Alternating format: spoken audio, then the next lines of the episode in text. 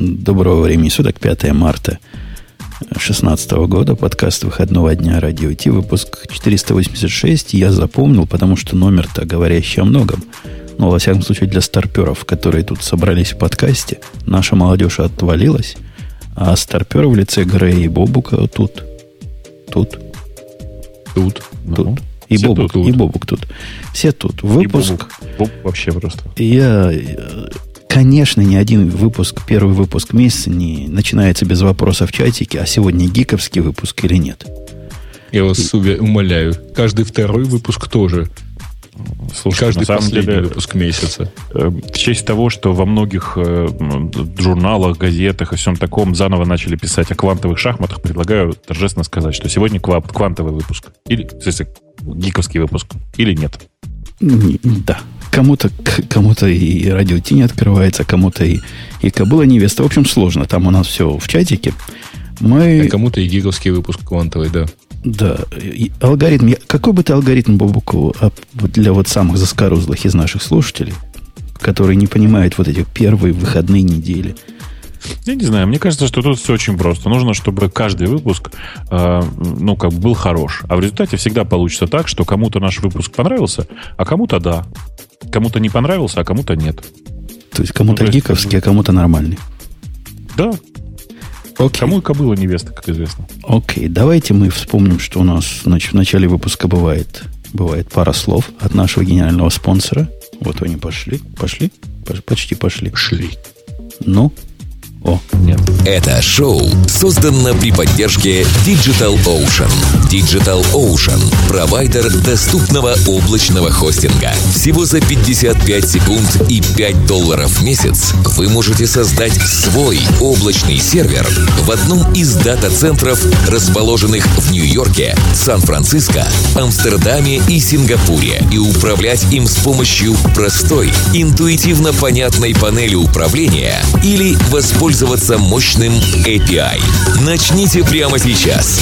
Введите промокод RadioDefist при регистрации и получите 10 долларов бонуса на аккаунт.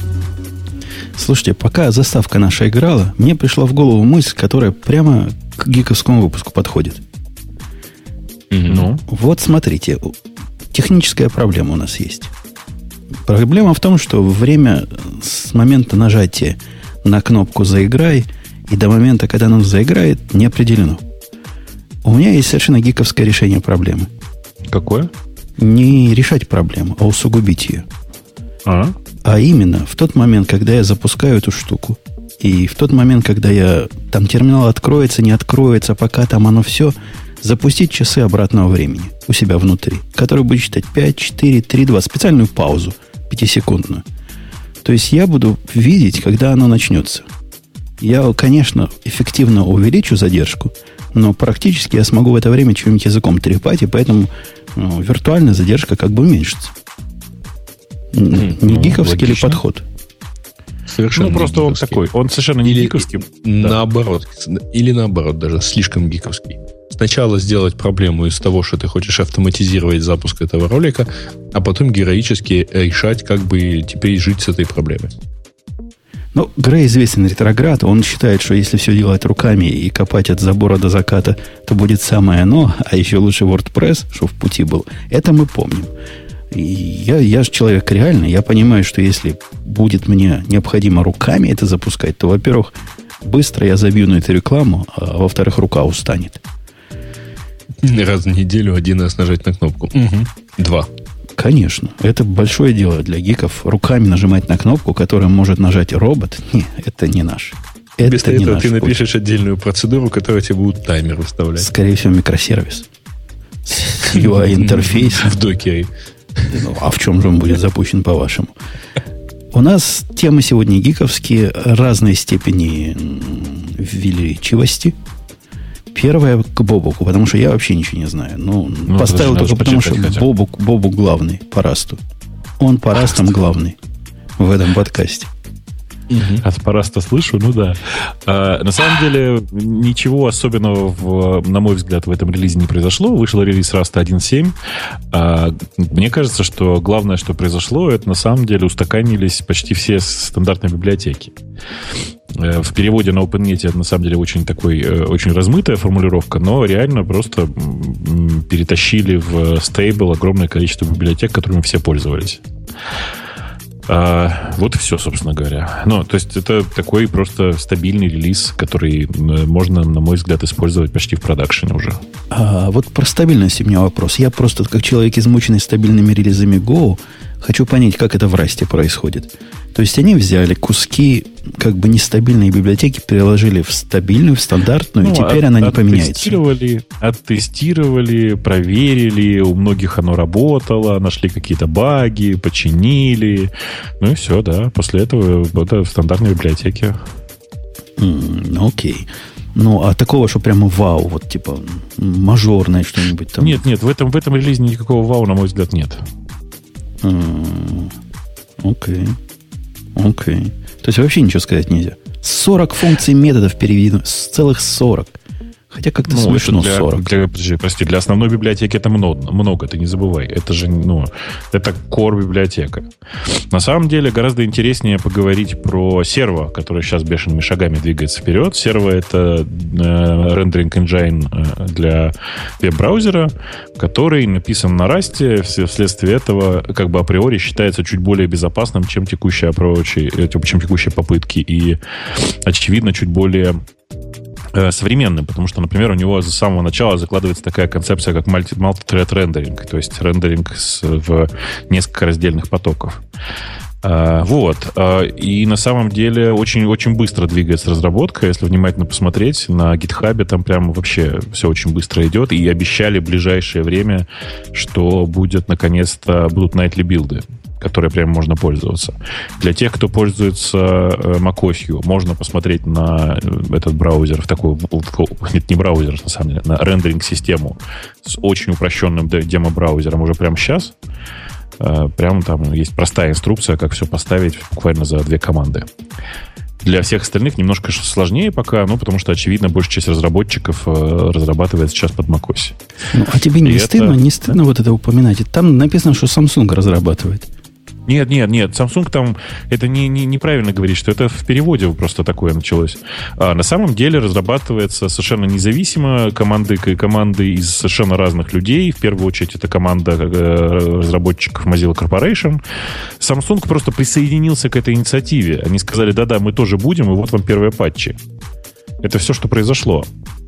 В смысле, я к тому, что не надо читать э, то, что написано на OpenNet, буквально. Там просто не очень удачный перевод. Вот и все.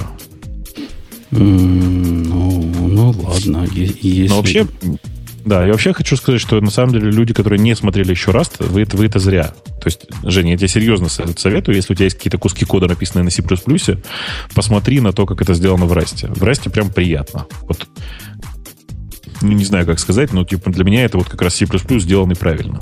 На него смотришь, и прям вот, ну, ощущение, что вот, ну, а что так с самого начала-то не было? Кусков кода, которые написаны на C++, к которым я хотел бы прикасаться, у меня нет, а тем, к которым не хотел бы прикасаться, я бы не хотел прикасаться в, в любом контексте, даже самым распрекрасным языком.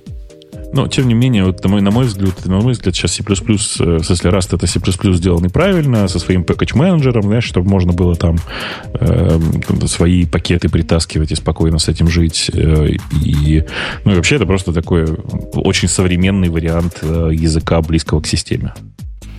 Ну, ну ладно. Ладно. Хотя не могу не спросить тебя, Бобук. Ну? Потому что я, я тут вокруг спрашивал себя – коллег на, в разных тусовках и на разных совещаниях. Вообще Rust, вот, это не то, что экзотика. Это, это даже больше экзотика, чем скала. Вот, чтобы ты понял, насколько это экзотика. То есть им вообще никто не пользуется. То есть никто. Вообще, нигде. Ну, так и есть. Ну, это язык, который ожидает то, что скала ожидает. В прошлый раз мы обсуждали. Ты знаешь, мне сложно сказать однозначно да или нет, Но, на мой взгляд, у этого языка довольно приятное будущее, если можно вообще говорить о каком-то будущем вокруг языков э, низкого уровня, то есть вокруг языков, э, близких к C++. Э, потому что, ну, это вообще как бы нужда, нужда в них потихонечку ну, истончается, скажем так. Количество людей, которые, которым нужно программировать на C++, все время падает. Но я не вижу причины, почему этот язык может быть неуспешным. Особенно если сравнивать его с Go. Если ты помнишь, ты Go тоже был довольно скептичен, но тем не менее он же как-то потихонечку идет вперед. Ну, Go идет вперед семейными шагами по сравнению с Rust. Не, не уверен в этом. Ну, Это ну, совершенно разные языки, их очень сложно сравнивать. Конечно, но если их сравнивать количественно и по количеству проектов, которые... Даже по количеству людей, которые знают это слово. Берешь ну, сейчас, сейчас Джо Solid. После того, как ну, ты начал о нем писать. Жень, Жень, это у тебя просто мнение поменялось, да, после того, как ты попытался на него хоть что-то написать. Да нет, мы, Количество мы, людей, которые... мы взяли чувака с питоном, и я с ним начал разговаривать, и он слышал даже до того, как я еще его на Go перевел, что есть такой язык, действительно пилит. Ну, come on, если ты сейчас возьмешь человека, который пишет на C++ и спросишь, спросишь у него, знает ли он про D и Rust, он, скорее всего, знает. Ну, конечно, конечно. Просто я к тому, что рынок, вот этот срез он как пицца, понимаешь? Ты ближе к центру туда, когда треугольничек узкий, а я ближе к краям, когда корочка и, и большая область. Да, да, ну, в смысле, я понимаю, о чем ты говоришь, но повторюсь еще раз. Я уверен, что количество людей, которым придется писать на низких языках, они на самом деле не очень низкие, просто близкие к системе. Оно в общем количестве не меняется. И ну, я на самом деле жду, когда появится первая попытка сделать операционную систему на расте. Они уже есть такие, но просто они очень слабые. Потому что это такой язык, который ну, со временем может реально вытеснить C++ легко. А компилятор Rust на расте написан? На LVM. Ну да, компилятор Rust написан на расте. Ну, то есть все честно, как в Go, прямо с какой-то версии, ну, они начали гордо. У всех так, у всех так. В смысле, там проблема бутстрапинга существует, как ты знаешь. Ну, в смысле, как собрать компилятор, который будет потом собирать сам себя. Но, тем не менее, оно есть, да. Э, окей, окей, круто. И, ладно. Ну, там в чате правильно пишет, что сложно, чего нет на Rust сейчас. Все примерно так. На самом деле, правда, вот если посмотреть на язык, он прямо он вызывает у меня, э, как бы так сказать, очень приятные ощущения от самого синтаксиса. Он достаточно аккуратный и ровно такой, как мне нравится. А Rust является языком функциональным в каком-то смысле? А? Функциональном смысле. Языком FP является? Ну, в смысле, ну, языком, который дружественный к функциональному программированию. Да, ну, в смысле, конечно, да, да. В смысле, там, там все, что есть, все, что тебе нужно для э, написания в функциональном стиле, там есть. Ну, переч... перечислите. То есть, ну, на первый взгляд, и в Go все есть, но лучше им не пользоваться. Для... У него immutability везде, правильно, в расте? По умолчанию. Immutability нет. А, С нет. чего вы вдруг? Ну, ты же про функциональное. Меня так интересуют три вещи. Во-первых, есть просто ли на нем делать immutable. Во-вторых, являются ли функции существами первого уровня. Э, есть ли разные функциональные библиотеки, которые позволяют э, экономично делать разные штуки, которые мы делаем оперативно – без потери производительности? Есть ли оптимизация хвостовой рекурсии? Значит, смотри, э, у тебя не тебе как бы ты не можешь, пользуясь чужими библиотеками, гарантировать, что внутри все immutable. Но у тебя вообще immutability by default, конечно. У тебя есть замыкание, у тебя есть э, трейты, ну, как бы, которые тайп-классы. У тебя есть функции первого порядка.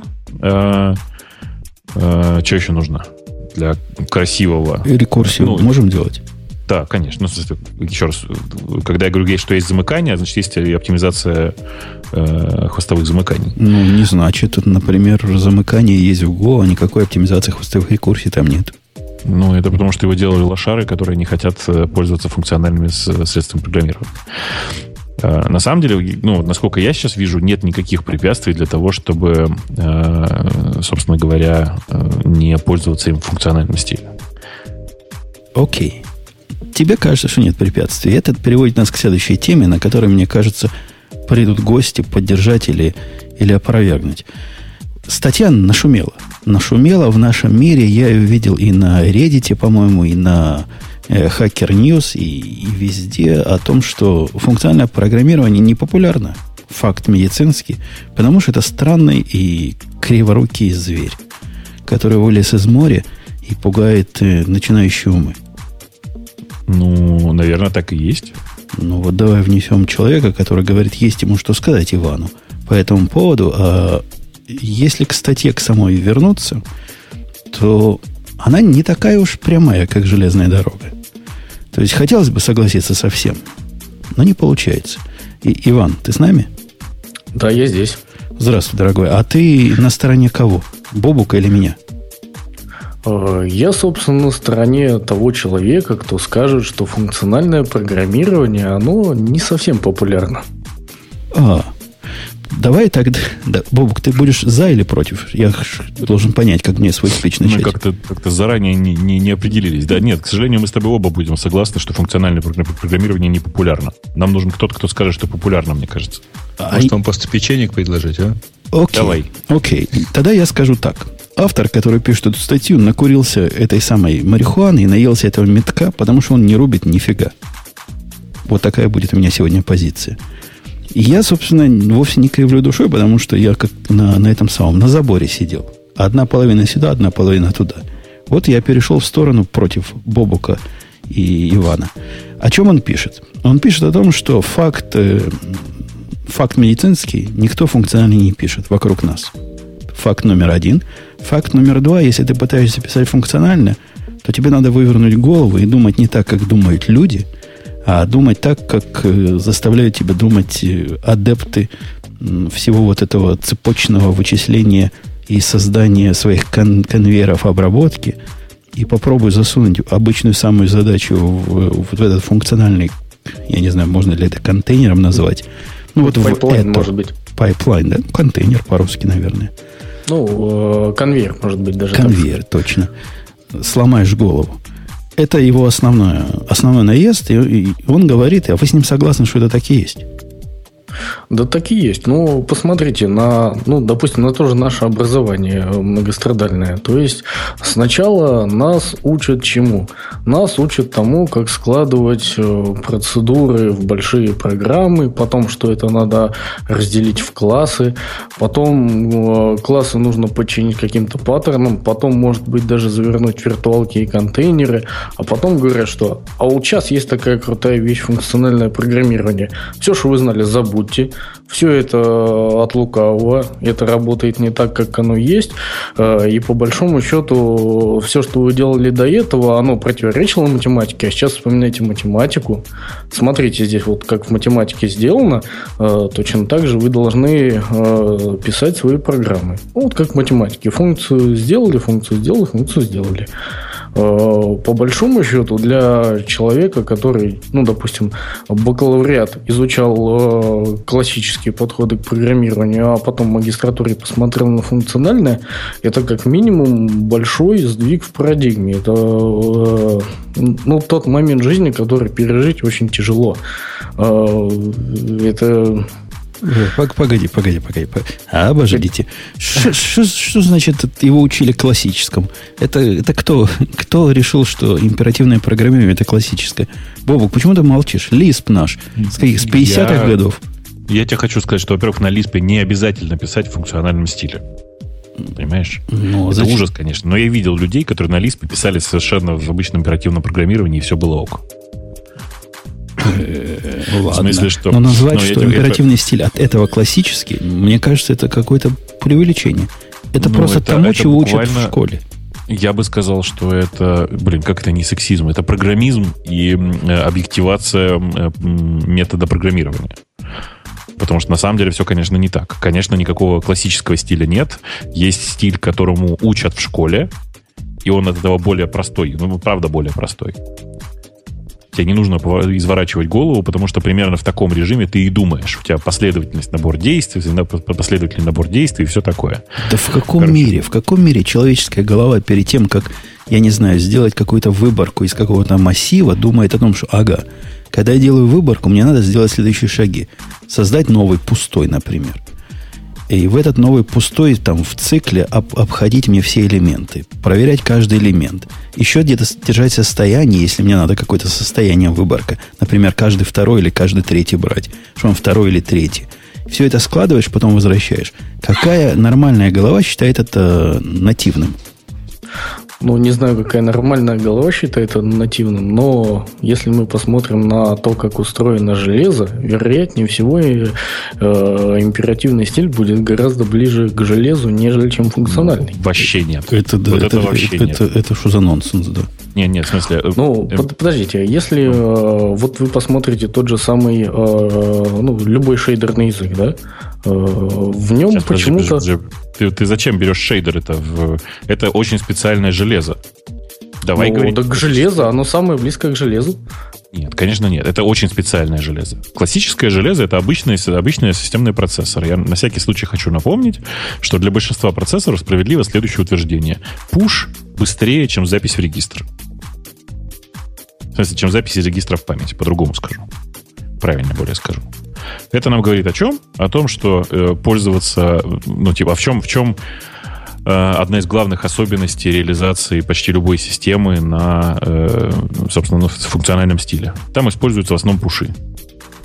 Для всего. Ну, как бы, дальше мораль простая. Если пуши быстрее и функциональный стиль, это стиль, использующий после компиляции активно стек, это автоматически говорит нам о том, что все хорошо, и функциональные языки должны банально быстрее работать. Да, я, я согласен с предыдущим оратором и полностью согласен с предыдущим. У, у нас еще один из, из гостей врывается в эфир, чтобы сказать, что мы все дураки.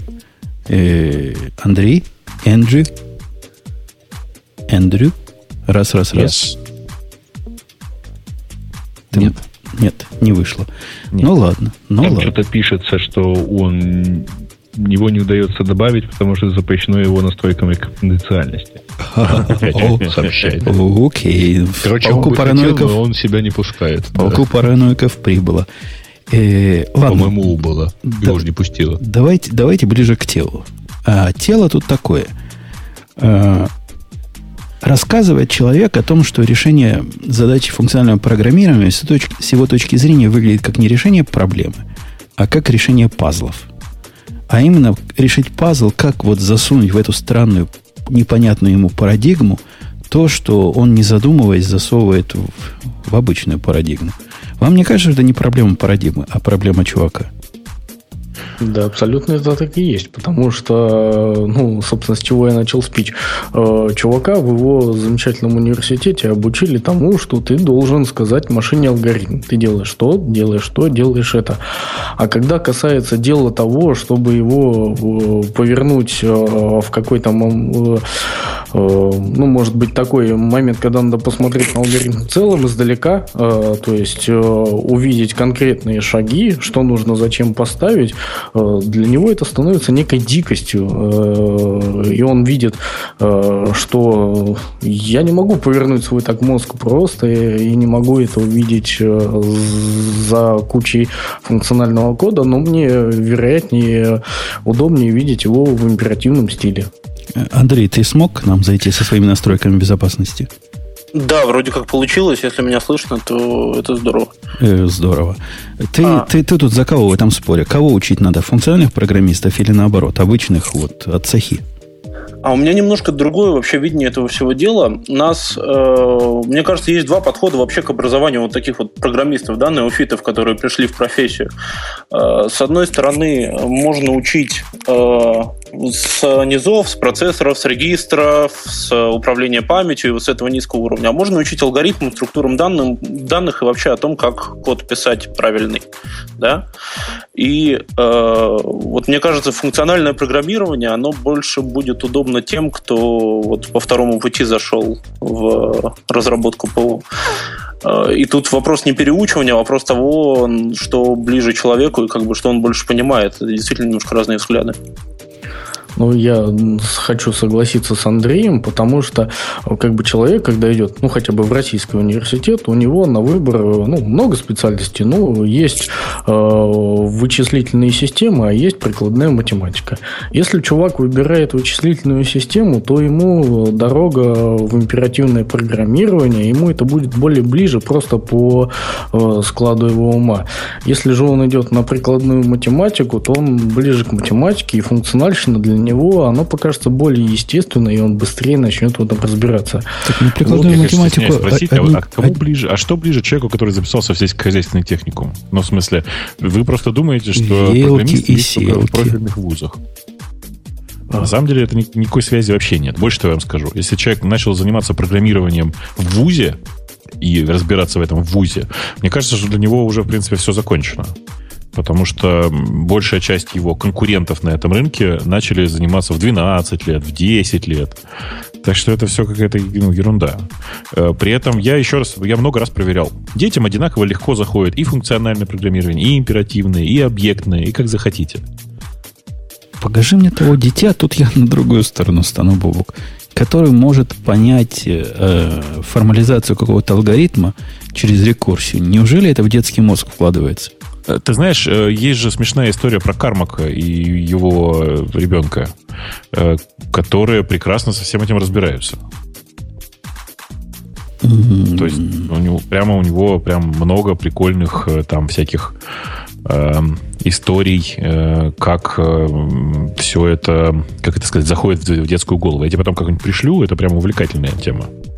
Я могу себе представить, что если, допустим, воспитывать ребенка, как-то я сегодня перемет, пер, пер, переметнулся в другой лагерь. Если воспитывать ребенка в мире, где запрещено, например, делать for или while или всякие прочие другие императивные циклы, то от, от безнадеги он, конечно, выучит эту хвостовую рекурсию с оптимизациями и будет все делать рекурсивно везде и правильно. Но потом посмотрит, как другие пацаны это делают, и скажет, на что я потратил свою жизнь. А, а, давайте такой простой, может быть, пример посмотрим. А, все ли в подкасте знакомы с языком Haskell? Откуда нам? Мы тут, мы тут не, ну может быть так вот Hello World кто-нибудь написал на нем? И... А к чему вопрос-то? Да. Это, а, это... Вопрос к тому, сколько времени заняло изучение Haskell до того, как написать Hello World. То есть э, лично у меня э, вот ну э, там ну на многих языках Hello World занимал ну не больше дня, а на Haskell почему-то он занял у меня целых две недели, просто потому чтобы вникнуть во все эти концепции. То есть я до Haskell функционального программирования никак не знал. Я чисто спросить, вообще Hello World на Haskell это три строчки? ну три строчки, если не разбираться, что к чему. Если да нет, просто найти... разбираться. Нет, ну, короче, смотри, смотри, значит, а, у меня, как это, у меня встречный вопрос к создателям, к, к, к, к участникам подкаста. А у вас с математикой в школе вообще как было? Ну, как у всех, Просто кажется, плохо. Что в старших, кажется, что в старших классах школы дают примерно то, что нужно для того, чтобы начать программировать на Haskell. Ой, не если отбросить, да. если отбросить довольно weird конструкции, которые с первого раза не очевидны, ну, скажем, если не рассматривать монады прямо сходу, то для Hello World ничего не нужно, в общем-то. Ну, а кого, собственно, кроме, кроме нашего гостя, интересует написание Hello World на, на Haskell? Давай поговорим о чем-то реальном. А реально, например, вот в чем функциональный подход прямо круто, на мой взгляд, в реальном мире вокруг нас выигрывает? В том, что его практически не надо тестировать. Если смог эту хрень написать, то в принципе она работает. Там тестировать особо нечего – нет изменяемого состояния, нет опасности при параллелизации всего этого хозяйства. Целый пласт тестов просто уходит в никуда. Тебе надо ну, на практике проверить, дал вход, получил выход, и, в общем, ничего тебя больше не интересует. Если пару входов-выходов совпали, ты, в принципе, в порядке. С, с программированием императивным все далеко не так. У тебя там все крутится вокруг э, крайних э, случаев которых, ну, я даже не знаю, как надо написать функционально, чтобы у тебя эти случаи были. А можно тут тоже ремарочку вставить? Просто, на мой взгляд, довольно странно противопоставлять вообще функциональное программирование, там, какое-нибудь классическое, допустим, там, объектно-ориентированное программирование или что-то такое. Они немножко под разные задачи заточены. То есть, когда бизнесовый процесс это там какая-нибудь такая полноценная стейт-машина, ну, понятно, что здесь там какие-нибудь классы со своими, state, ну, stateful классы со состояниями, это одно. Когда задача а? там про потоковую обработку данных и все я такое... Чисто, я чисто хочу пон... напомнить, что э, стейт-машины изначально писались как раз в функциональном стиле. Вы вспомните, как стейт-машины вообще реализовывались. В смысле, вообще первые алгоритмы, которые писали стейт-машины, как просто писались на, лисп, на лиспе. Ну, в смысле, это же как бы давняя история. Это Нет, проще. Не... Ну и обработка данных тоже пишется на там, жестком ООП через 10 уровней абстракции и все такое. Я про то, что каждый инструмент ну, хорошо подходит под свою задачу. Мне когда не, нужно Мне не кажется, что это вопрос инструментов. Это один и тот же инструмент можно одинаково использовать для обоих бизнес-задач. И можно его написать ну, в языке, который поддерживает обе парадигмы с той или иной степенью э, удачности. Можно написать либо так, либо сяк. Результат получается разный. Из моего опыта на функциональном стиле получается результат, который гораздо проще доказать. И, ну, доказать его работоспособность. А проще, несравненно проще тестировать. И несколько сложнее придумать, как написать, особенно первые пару лет, пока твой мозг в это дело не въехал. Но в принципе я бы не разделял это на разные области. Я писал бизнес-задачи. Вот у меня есть бизнес-задача, которая плавно перетекла с Java до 8 на Java 8. И после этого она стала функционально более чем возможно это делать на Java. Евгений, а насколько э, успешно этот код может быть поддерживаем вашими коллегами? То есть, э, ну, то есть, понятно, что вы могли все это прошарить довольно быстро, довольно легко, понять, написать. Но вот другой человек из вашей команды, он может это так быстро, там, ну, что-нибудь исправить э, или пофиксить багу? Э, тяжело ли это для них? Это excellent question. Прекрасный вопрос, коллега. Потому что на, вот теперь я становлюсь на свою другую правую ногу и говорю, что вот это, это главная убийца, идея о том, что функциональное программирование надо нести в массы. Этот код разделяет, я, по-моему, об этом уже не раз говорил, разделяет программистов на две неравные группы, которые, которые умеют и которые никогда не смогут. Даже дело не в уме и в опыте, а просто вот есть такие, которые никогда это не смогут. И пример вот этого программиста, который я взял, я даже не пытался его перевести на нашу Java, потому что наша Java, она такая очень особая Java. И, ну, что там скрывать? Я недавно вернулся в проект, который, наверное, месяцев 9 не трогал, который вот так сурово написан. То есть он полностью без состояния написан. Настоящий большой бизнес-логики проект, оптимизирован в функциональном стиле. Состояний нет никаких. Делает все прямо как любители Хаскеля бы меня поцеловали бы. Так вот, я на него посмотрел в одно место, мне надо было понять. И в этом одном месте у меня была, э, ну, даже не ошибка, а я назвал одну хрень другой хренью. И это настолько меня сбило. Ну, представьте, если вы назвали переменную в императивном мире по-другому, не так, как надо было. Там, я не знаю, не как сумма, а как элемент – но это совершенно сразу видно. Да, ну да, ошибся как-то, о чем-то другом думал, не так назвал. Тут я смотрел на свой код просто как баран на новые ворота. Я не мог понять, как же это может быть и что он делает. У меня минут 30 заняло, чтобы понять, что это всего лишь ошибка. То есть даже самому такой код поддерживать порой непросто, а уж о среднем программисте совершенно прав. Это абсолютно невозможно. Слушайте, а чем мы такие простые, как, такие интересные примеры рассматриваем? Вот у меня есть кусок кода, в котором используются э, нейронные сети. Причем как бы такие, ну, обычные, современные, там, там кусок рекуррентный, все такое, все как положено. Какое количество людей, как ты думаешь, в состоянии этот код исправить? Это повод для того, чтобы отказываться от э, использования нейронных сетей в программировании? Я просто чисто поинтересоваться. Ну да, повод. Ну, вообще нет. Ну, вообще да. Если это можно... Есть традиционный трейдов ну, между качеством имплементации и количеством людей, которые могут его поддержать. К сожалению, чем качественнее имплементация, тем меньше количество людей, которые способны работать с этим кодом, просто в силу того, что качественный код, ну, в смысле, требует такого же качественного программиста. Все. Ну, на ход, на ход ноги я могу сказать, что количество людей, которые разбираются с нейронными сетями, особенно с глубокими нейронными сетями, с каждым днем становится все больше и больше. И чисто, временем... чисто поинтересоваться. Сейчас, вот ты сейчас подставился нехорошо. А что такое глубокие нейронные сети? Ой, не спрашивайте. Это такой, э, скажем так, базворд, который да в себя нет такого базворда. Я поэтому и спросил, понимаешь? Есть, э, ну, как бы... Э, как это сказать? Э, э, ты сейчас просто скрестил два базворда, русский и английский. Есть deep learning, то есть глубокое есть. обучение, а есть нейронные да. сети, которые на русский, которые на английский переводятся как диплернинг по непонятной мне причине. Так вот, проблема в том, что в нейронных сетях действительно разбирается очень небольшое количество народу, при том, что концепция еще проще на самом деле, чем функциональное программирование, честно. Ну да, концепция она людей, довольно... Которые, которые, да, так вот, количество людей, которые пользуются и тем, и другим, я думаю, примерно одинаковое. Это не повод отказываться от использования того или другого. На самом ну, деле, я не согласен. такой трейд между количеством людей, которые могут что-то сделать, и качеством имплементации. На самом деле, я могу вам еще более противный пример привести. У меня есть кусок кода, написанный на идеальном C, на просто plain C. Количество людей, которые могут его исправить и не ухудшить качество кода, ну, близко к 10 человекам на планете. Это разве проблема? К последнему коду, который я писал на Go, я написал комментарий размером с функцию.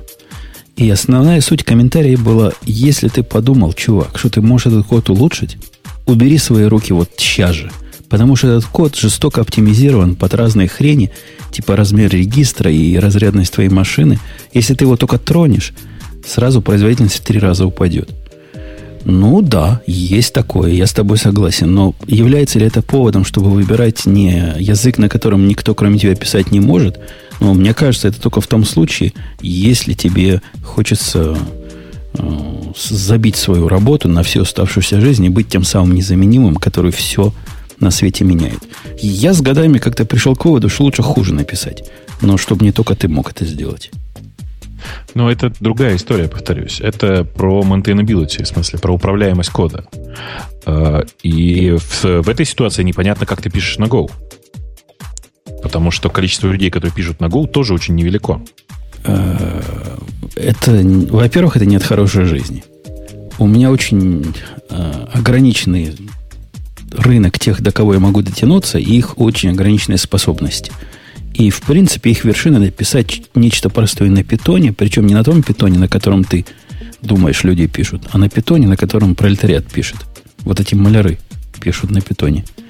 Посему как мне... вам понравилась эта концепция маляров, я смотрю. Я абсолютно в позиции Гугла. Мне нужен язык, на котором любой малер мог бы стать ну, не самым отвратительным художником. Хотя, конечно, до какого художника? Чтобы хотя бы он мог взять мой код и дописать его, и дальше всю жизнь его сопровождать. И не спрашивай меня каждые пять минут, а что вот это замечательный там map, reduce, collect, там by, list туда-сюда означало. Вот в этом смысле Go, конечно, прекрасен. Ну, как э, любой ограниченный язык, на самом деле. Несомненно. Он, он самый ограниченный язык, ну, наверное, после Visual Basic, который я когда-то трогал руками.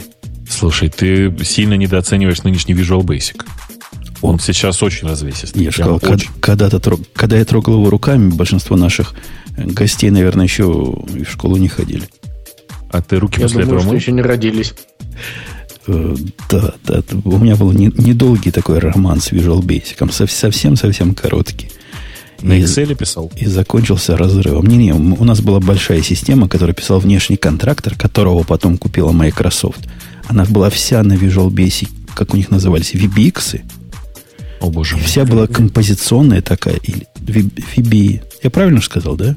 Вот эти компоненты. VX, да. Да, да, да. да. VX, да.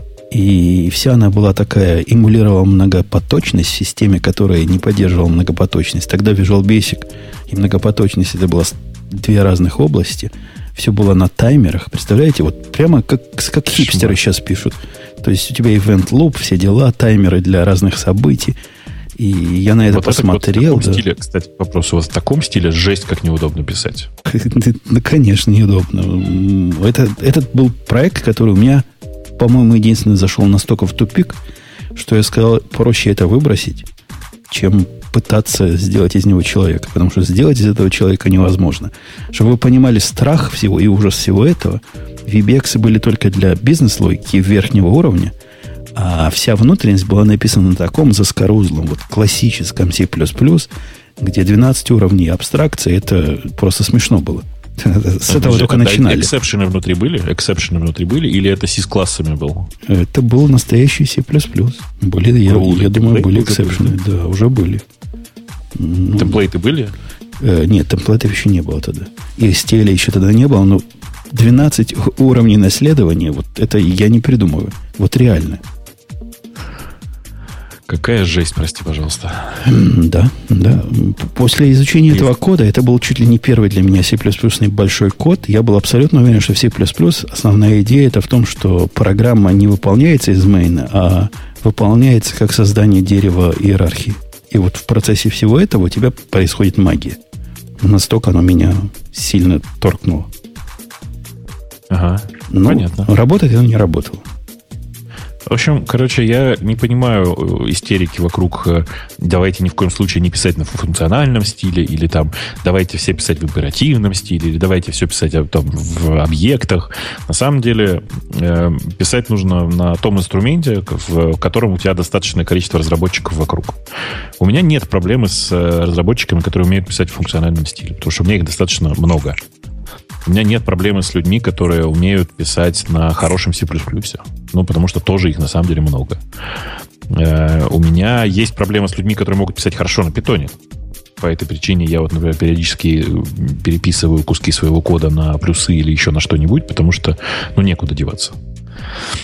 Потому что писать на питоне, на самом деле, это тоже некоторое искусство.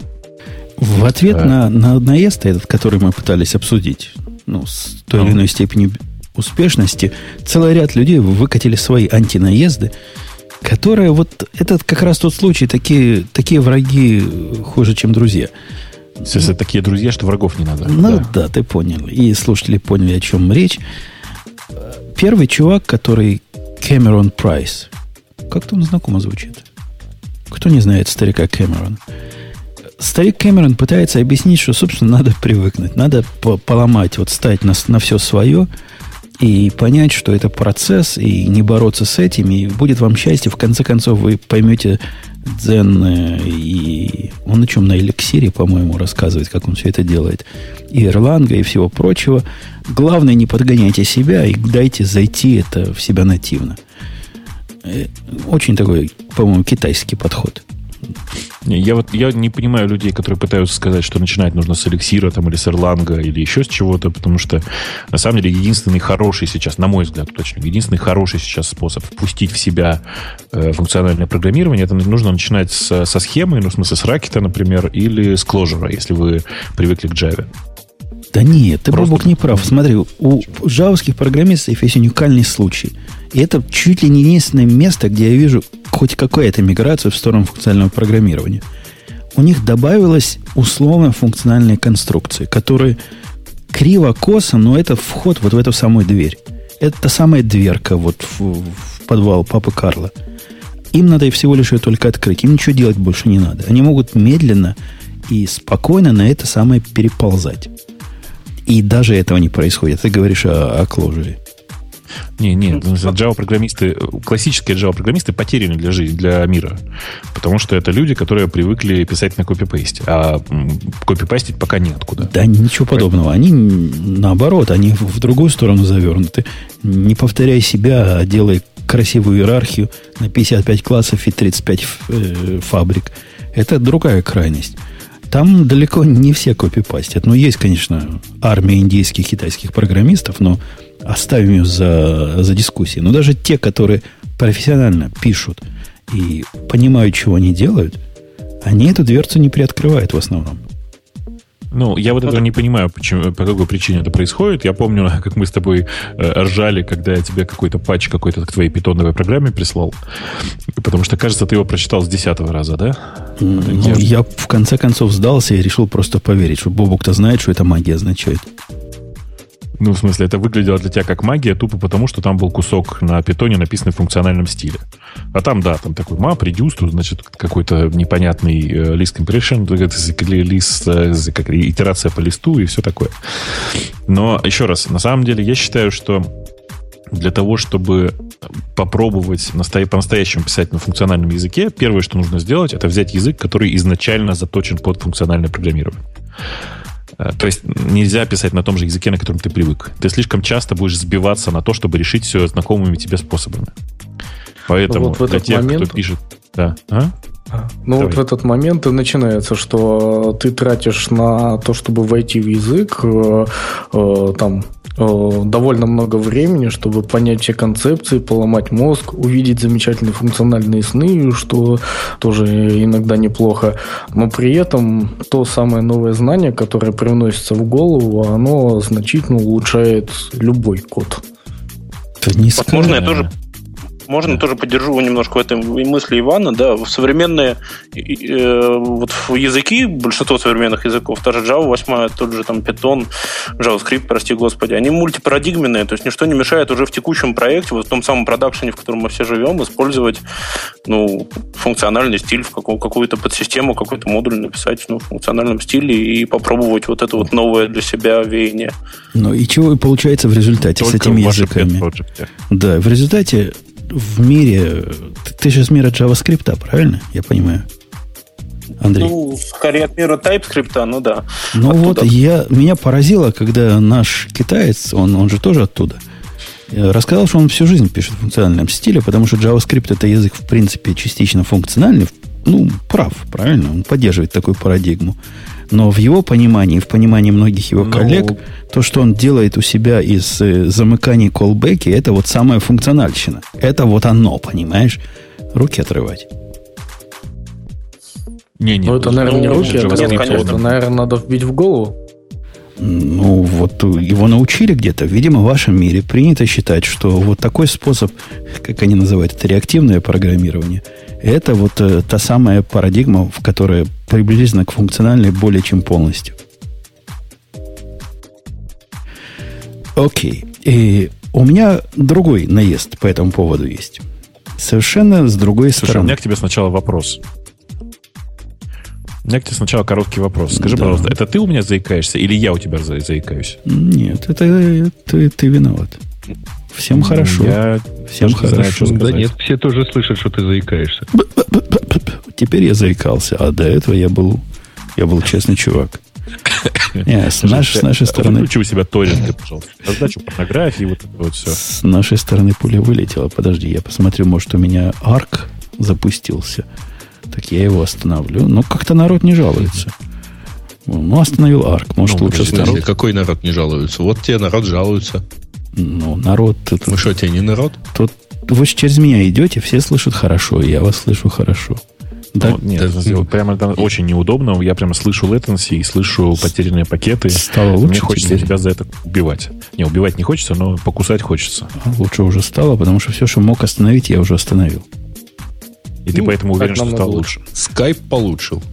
Э, ну... Вообще, кстати, вот давайте вот, вот, вот коротенько. Скажите мне, пожалуйста, когда мы уже слезем со скайпа? Меня он уже прям бесит. Когда... А вот новость была, кстати, что Slack тестирует звонки. Когда будет альтернатива, на которую можно слезть. И я, Но... Ну. когда дозваниваюсь до тебя в скайпе, я все время думаю, почему же я мучаюсь, дозваниваясь своим родичам через Google э, Hangout. Разница между качеством звука в скайпе и Hangout небо и земля. Вот конкретно небо и земля – ну, хоть кто-то со мной согласен. Да, я с тобой согласен, да, действительно ровно так. Не, непонятно вообще, как люди живут с хэнгаутом, и какой, как вообще как бы у ребят хватает смелости говорить, что хэнгаут что-то из себя представляет. Потому что это просто жесть. Примерно такая же разница, если, если бы мы вели подкаст через FaceTime, то по сравнению со скайпом это было вот настолько же круче, как скайп по сравнению с хэнгаутом. Потому что FaceTime вообще крутой, ну просто конкретно. Ну да, он трафик не экономит. Я, я, на самом деле, я, на самом деле, я на самом деле думаю, что нужно все-таки попробовать хоть один выпуск еще раз сделать с Мумблом, с Мумблом, потому что ну, э, есть способы его нормально настроить, но вообще нет способа после этого пускать гостей, очевидно. Ну, только особо продвинутых гостей. Типа того. А, ну и понятно, есть куча вебовых сервисов, которые позволяют что-то делать, но вообще непонятно, как захватывать звук, звук потом оттуда. У меня просто... Ты имеешь в виду типа GoToMeeting? Ну, ну WebEx смысле, и так далее. Скорее WebEx я имею в виду. Угу. А еще вот тут в чате правильно говорят, что вообще-то нужно телефонию, телефонию настроить через SIP. И тогда можно прямо сделать настоящий хардкор. Вот я не шучу, серьезно. Со звонками в эфир. Конечно, и принимать звонки в эфир. Вы платите только Прямо... за звонок в Доминиканскую республику. Ну ладно, нет, все смешнее. Нет, я, это монетизация, ты что? Не, не, не надо в Доминикану, просто платный номер будет, все. Как секс по телефону. Кстати, кто еще не Пусть это кто попал, Чем больше смс, тем круче ты не лох, да. да. Давайте закроем тему, но перед этим я вам скажу парадоксальную мысль. Парадоксальную. Сам себе удивляюсь. Я после того, как э, близко и плотно пообщался с Go и писал на нем проекты, которые высококонкурентные, высоконагруженные, я, в принципе, понял, почему этот, этот язык антифункционален. Почему, например, у него нет вообще никакого способа сделать immutable структуры? Почему, почему все так? Все так странно? И это приводит меня к странному размышлению. Может быть, просто функциональное программирование это не, далеко не единственный метод решать современные проблемы. Go решает проблему immutability тем, что им, в принципе, immutability не нужно – если ты общаешься при помощи каналов, как, знаешь, Бобук, это называется каким-то особым, на три буквы научным словом, вот эта конкурентная модель, которую они там у себя прикрутили, то тебя не волнует имитабилити конкретного, конкретной структуры, конкретного класса, как бы ты его ни назвал. Ты по-любому передаешь э, копии в канал, и только один экземпляр чего-то рабочего может с конкретным э, экземпляром данных работать может быть переоценена иммутабилити? Еще раз, иммутабилити сама по себе ценности не имеет в случае, если ты не пользуешься соответствующими парадигмами программирования, как ты понимаешь. А, и JavaScript, как ты понимаешь, по, по, по умолчанию вовсе не immutable, и Python, в общем, тоже, и это никому не мешает писать в функциональном стиле. Но в обратную сторону так не работает если у тебя по умолчанию immutability, то многие штуки, которые ты привык делать в оперативном программировании, тебе не очень-то и доступны. Понимаешь, да? Ну да. Особенно если у тебя есть immutability, даже если у тебя есть скоуп и там еще что-то, все равно это как бы на самом деле не, не, не сильно помогает. Э, мой, мой, ну, мое удивление в другом. Оказывается, в принципе, при другой парадигме использования данных, в принципе, можно и с mutable данными жить. И вот Effective Java и всякие прочие талмуды, которые вас учат о том, что immutability наше все, они, в общем, сильно завязаны на параллельную модель использования этих самых структур. Есть такие модели, которые, в принципе, нормально живут с mutable структурами. А, в принципе, immutability это чуть ли не корневой э, такой столб э, функциональщины. Ну да, да. То есть я такой подкоп под функциональщину, так мягко, мягко копаю. Ну, мне кажется, ты слишком мягко копаешь, потому что, еще раз повторюсь, я не, не вижу сейчас хорошего способа активно продвигать функциональное программирование, потому что, повторюсь, я против того, чтобы ребята начали писать, писать в функциональном стиле в своих основных проектах. Если сейчас вот чуть-чуть на секунду я фоллбэк сделаю, буквально на секундочку, почему я считаю, что нужно брать не текущие продакшн языки, а начинать с, с нуля в, друго, в другом месте? Потому что слишком велик, велик соблазн прямо сейчас в свой рабочий проект фигачить кусок на функциональном программировании, еще не понимая, как все это работает. И это пипец, граждане. Погоди, у тебя такие борзые программисты есть, которые не понимают, как, как это работает, и втыкают туда это? Ну, они как бы не то чтобы не понимают, они не до конца понимают. Э, например, э, ну, типа, ты же представляешь, как работает в, в как работают, типа, редюсы в Java 8? Вполне. Ну, ну вот, и как бы там же нужно понимать, как это работает на самом деле. И так почти... На самом деле в плюсах самое страшное же. Это, это, в большинстве компилируемых языков самое страшное это то, что для использования некоторых парадигм ты должен понимать, как работает компилятор. Потому что если ты не понимаешь, ты порождаешь дичайший стек, там, типа, у тебя в какой-то момент прекращает, ну, особенно, знаешь, как с рекурсией некоторые балуются.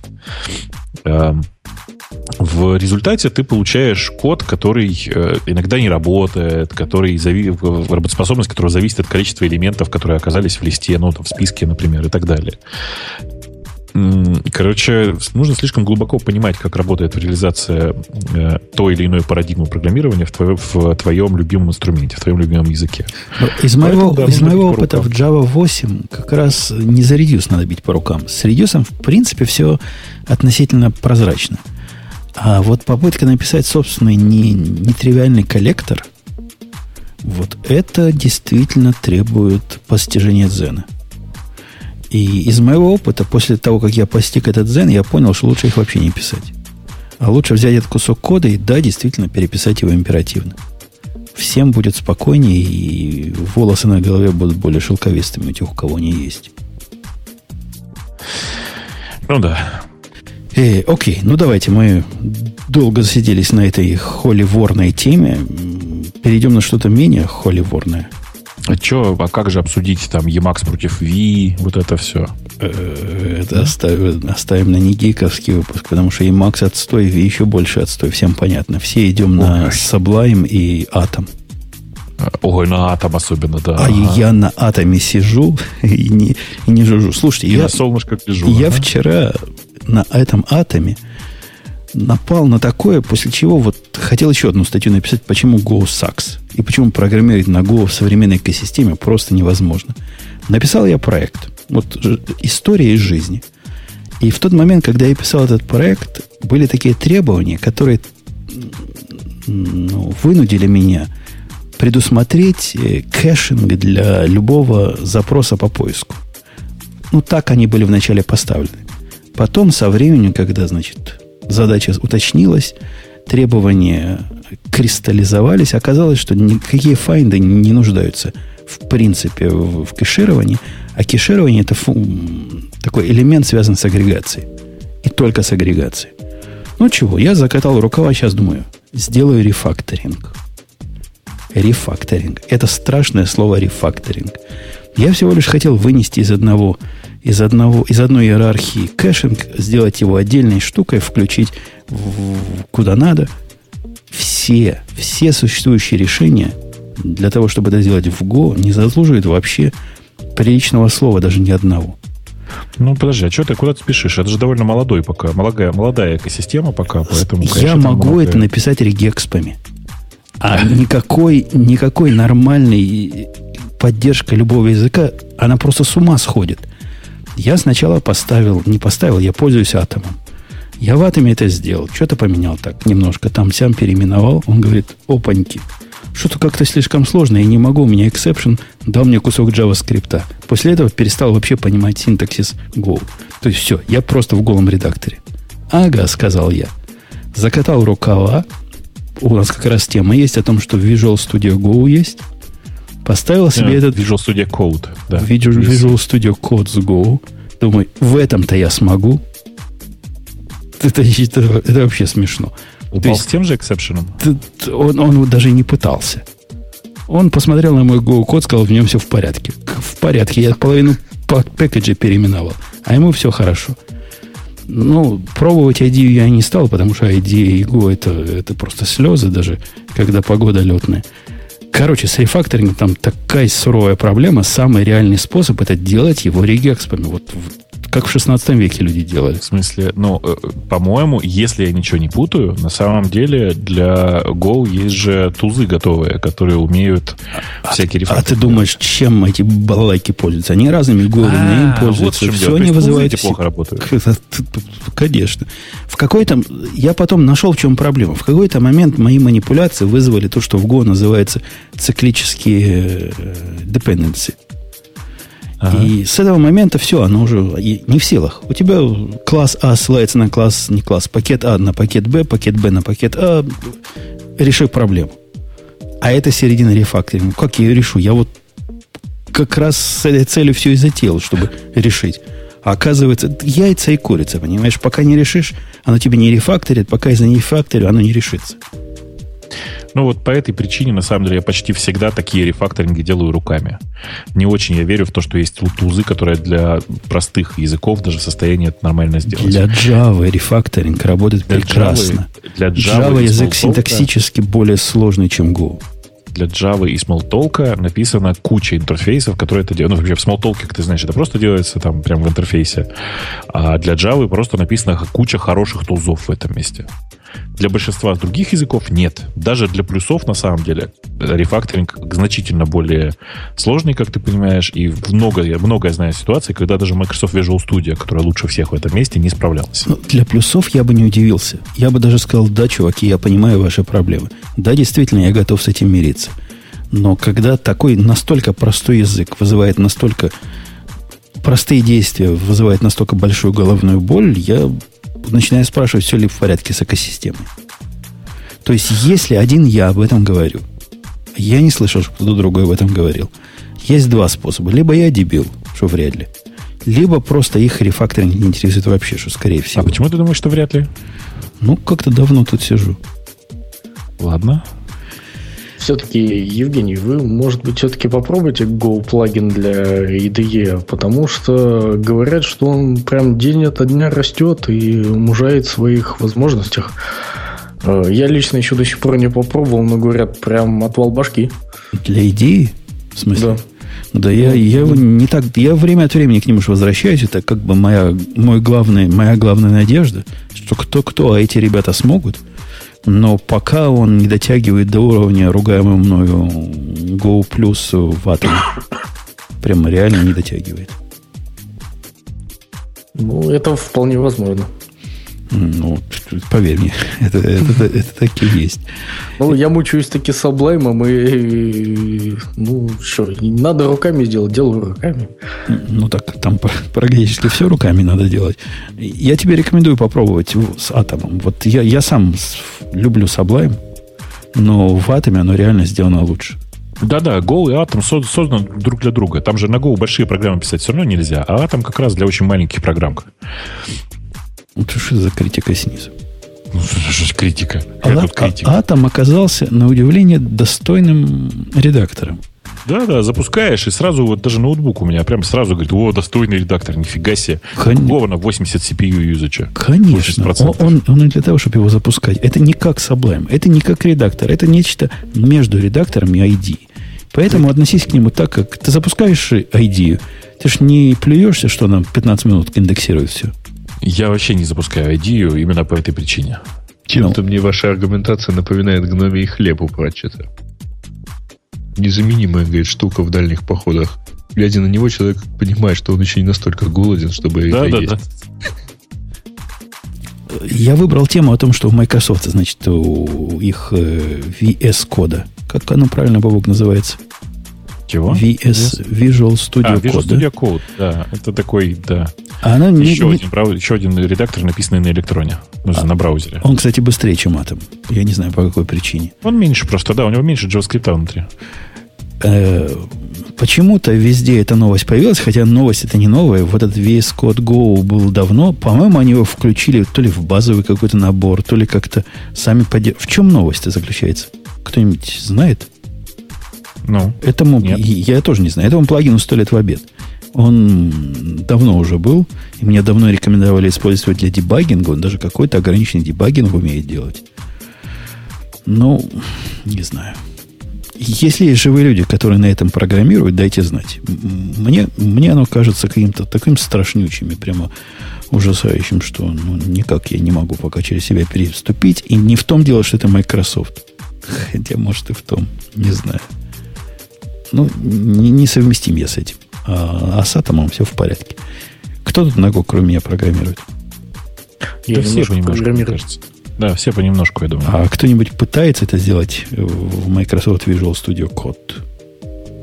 Ну, в смысле, мы же обычно не, не, не приглашаем э, сумасшедших. А, э, вот, они зря написали в комментариях. Эти люди никогда по Microsoft ничего хорошего не скажут. Просто как, как глядели. Это неправда. У меня много хороших слов про нынешний Microsoft. Просто Visual Studio Code это не тот э, продукт, который можно хвалить. Честно. Окей. Okay. Я сам на него так э, не очень пристально смотрел. Он вполне кастомизируем как-то условно. Очень похож на Atom по, по всему. Управление им несложно. Я даже смог там настроить свои любимые клавиши, чтобы работали как надо. Вот Completion для Go худо-бедно работает. Рефакторинг не работает, как везде. Э, и Tinda Definition работает прямо из коробки. Для этого пришлось в Атоме в свое время постараться. В принципе, его можно использовать на том же уровне, как Sublime вы используете или, или Atom. Нельзя. Хотя ну, страшен. Там много страшно странных и страшных концепций. Типа нет табов. А я, бы, я был уверен, что я просто не знаю, где их включить. Нет, их просто нет. Мне казалось, быть так... Не, я уже знаю, но мне казалось, быть такого не может. Ну как? Как это? Ну что это? А, нет. Ну, может. как в Internet Explorer версии 6. Табов а, нет. Оказывается, может. Ну, ну, это просто такая концепция. Странный, да. И вот этот э, сбоку, вот этот, э, как он называется, короткий этот бар вертикальный, где самые главные режимы выбраны, четыре режима, да, по-моему, для, для простых людей. Ну, да, это тоже не знаю, я, короче, я, я не очень понимаю, зачем они это сделали, потому что, правда, редактор очень странный, он вообще не конкурент Sublime, э, потому что он все-таки написан на JavaScript и, на самом деле, довольно медленный. У него куча недостатков, он требует странной привычки, и просто непонятно для чего. Реально непонятно мне. Окей, мальчики и девочки, давайте на следующую я, тему. Кстати, сейчас, сейчас на всякий случай должен сказать, что к Visual Studio нормальному, полноценному я отношусь хорошо.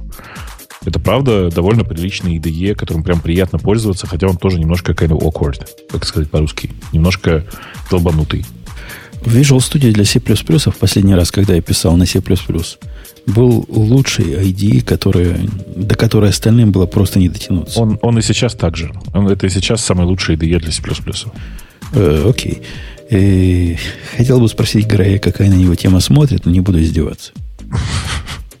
Вечно ну, почему? Там есть по HTTP 2. Неплохая такая темка. Э, Большая статья с Хабра. Окей. Я пока ее найду, а ты расскажи. Ну, раз она неплохая. А, ну, она просто подробно разбирает, так сказать, рисует картину ближайшего апокалипсиса, когда везде будет... Кстати, это блок компании нашего бывшего рекламодателя, Selectella. Значит, они довольно подробно рассказывают про то, как будет вот в ближайшем будущем, когда будет вокруг один HTTP 2 и сплошное телевидение. Боба, а может для гиков рассказать? HTTP 2 это же как спиди, правильно? Это, это типа дальше. Это, да, это выкинуты все сумасшедшие идеи из SPDI, э, добавлено много для того, чтобы это действительно был общий протокол, который решает не проблемы Гугла, а решает как бы всех проблемы. Эм, вот. На самом деле, самое важное, что у него внутри есть, ну, что самое важное, что про него нужно знать. Первое, все TLS. Второе, э, все э, пожатое. Да, и третье, э, если ты правильно пользуешься HTTP 2, то у тебя все ходит через один connection. Угу. Ну и там дальше есть, на самом деле, много. Вообще, на самом деле, очень интересно. Я, честно говоря, как-то не задумывался, но в свое время пооптимизировав все про типа там поделав спрайты и, и прочее, и прочее, тут с интересом узнаешь, что на самом деле этого делать не надо. Но в HTTP ну, 2, HTTP 2 это, в этом нет, не только нет необходимости, но и в ряде случаев это создает, наоборот, замедляет. Потому что у тебя нет ограничений на количество коннектов с одного домена, а следовательно, если ты как привык разбрасывать все по субдоменам, то у тебя возникает Э, ну, возникают накладные расходы на большее количество коннектов. Слушай, на самом деле все не так однозначно, к сожалению, потому что все мои тесты про по HTTP 2, вплоть до, вплоть до там, значит, сложных приседаний и всего такого, не показали существенно почти ничего. Действительно, наверное, стоит говорить о том, что интересно, интересное придет в тот момент, когда HTTP 2 будет единственным протоколом. Но я не знаю, когда это произойдет, вот прям совсем не понимаю. В смысле, ну, ну мне кажется... лет через 20. А? Не, а почему? Mm. Что так долго-то? А что, ты знаешь, что до сих пор есть куча сайтов, которые HTTP 1? Тебя не смущает это? Один, ну, один, не один, один, а просто один. Один. Ну, да. Не, не, не куча сайтов, а куча клиентов для этих сайтов. А следовательно, нет, нет, куча сайтов, в смысле куча серверов, которые живут в режиме HTTP 1 даже. А практически, практически вот, например, я хипстер такой, вот такой, знаешь, езжу на Э, как, какой мальчик машину-то купил? На Ренегате. Езжу на Ренегате, все дела. Решил поставить, значит, HTTP 2 везде. И я так понимаю, что на Nginx современном вот 1.9.5 и выше я могу это просто включить директивой. Mm-hmm. И все станет хорошо, да? Вот клиенты станут понимать все это. Все клиенты это ну, умеют понимать? Нет, не все пока. Не все. Ну, а главное... То есть тебе все равно придется держать совместимость с HTTP 1.1? Для кого? Вот, то есть, не, кто не, с той стороны должен быть? Есть куски, есть куски оперы старые, которые плохо поддерживают. Есть IE, который не очень явно в старых версиях поддерживает все это хозяйство. Вот. Но вообще в среднем большая часть браузеров, конечно, уже поддерживает HTTP 2. То есть, если я могу сказать, что мои все клиенты сидят на Chrome версии такой-то и выше, или на Safari такой-то версии выше, то для меня безопасно переходить на HTTP 2. И Safari, ну да, да. Ну, собственно, в самом конце статьи и приводится тот самый довод, вот когда он переходить полностью на HTTP 2. То есть, когда вы замерите свой трафик, поймете, что у вас все полностью совместимые клиенты переходят на HTTP 2. Э, если они все поддерживают, самое время выключить HTTP 1 на 1. Я не уверен, кстати, что это хорошая идея. Потому что mm-hmm. самое смешное, вы же знаете, да, что часть э, как это сказать, часть сервисов Гугла, например, которые связаны с э, индексацией, в, част, в частности, с, с чекингом мобильных, мобильности твоего сайта, не работают с HTTP 2. Э, кстати, Гриш, а эти а? спайдеры поддерживают да, роботы. да, спайдеры, спайдеры почти у всех сейчас поддерживают HTTP 2, даже там у каких-нибудь квант, которые французские поисковые системы, все так или иначе поддерживают HTTP 2. Угу. Но э, возникает вопрос на самом деле, что есть много еще сервисов, которые поддерживают только HTTP 1. Окей. Okay. Я так понимаю, мне безопасно это включить. Вот завтра прям пойду в продакшн включу, а когда банки отвалятся и станет кризис финансовый в мире. Будьте знать, что да, я виноват. Ты, ты, ты, главное, при этом не рассчитывай, что ты что-то от этого выиграешь. Ну, буду, На самом деле, буду крутой того, и хипстерный, как, как да, все да, пацаны. Ты, ну, прямо хипстота будешь еще та. Прямо настоящая хипстота будешь. А я ну, еще engine на каде поменяю. Чтобы быть вообще прямо, ну, как... Ну, это прям перебор. Как пацаны на квартале. Ну, это прям перебор, я же говорю. На самом деле, ты не забывай, что у тебя в, переключится только SSL-ная часть. То есть только HTTPS-ная часть переключится на HTTP 2. Ты ж, извини меня, дружище, другой у меня нет. А, то есть ты хочешь мне сейчас сказать, что если я сейчас пойду на радио T, то я не смогу его получить по HTTP? Ну, вообще у меня, во-первых, я не про IoT говорил, а во-вторых, у меня есть сильное подозрение, что таки да, не сможешь. Сейчас, подожди, я сейчас просто... Мне даже интересно стало, я сейчас проверю. Мне кажется, ты меня обманываешь. Ну, просто... Нет. Краткий ответ – нет.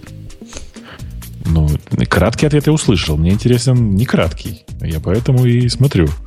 Но ты пока продолжай, продолжай. Мне же интересно. Сейчас пока ну, открою терминальчик, пока курл открою. Я вот жду. Он тебе зафорсирует на HTTPS. Что да нет, конечно. Че, че нет? Сейчас, че, че нет? Я, я, я уверен, что я сейчас найду у тебя хоть что-нибудь, что по HTTP раздается.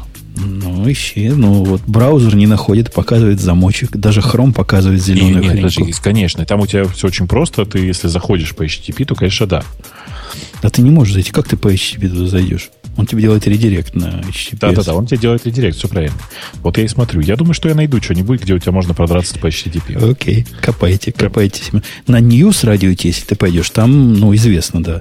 Мы картинки тянем оригинальные. Какие есть, Ори... такие есть. Оригинальные и доскональные. Да, так чего дальше-то? Давайте дальше. А дальше я предлагаю вот на какую тему поговорить.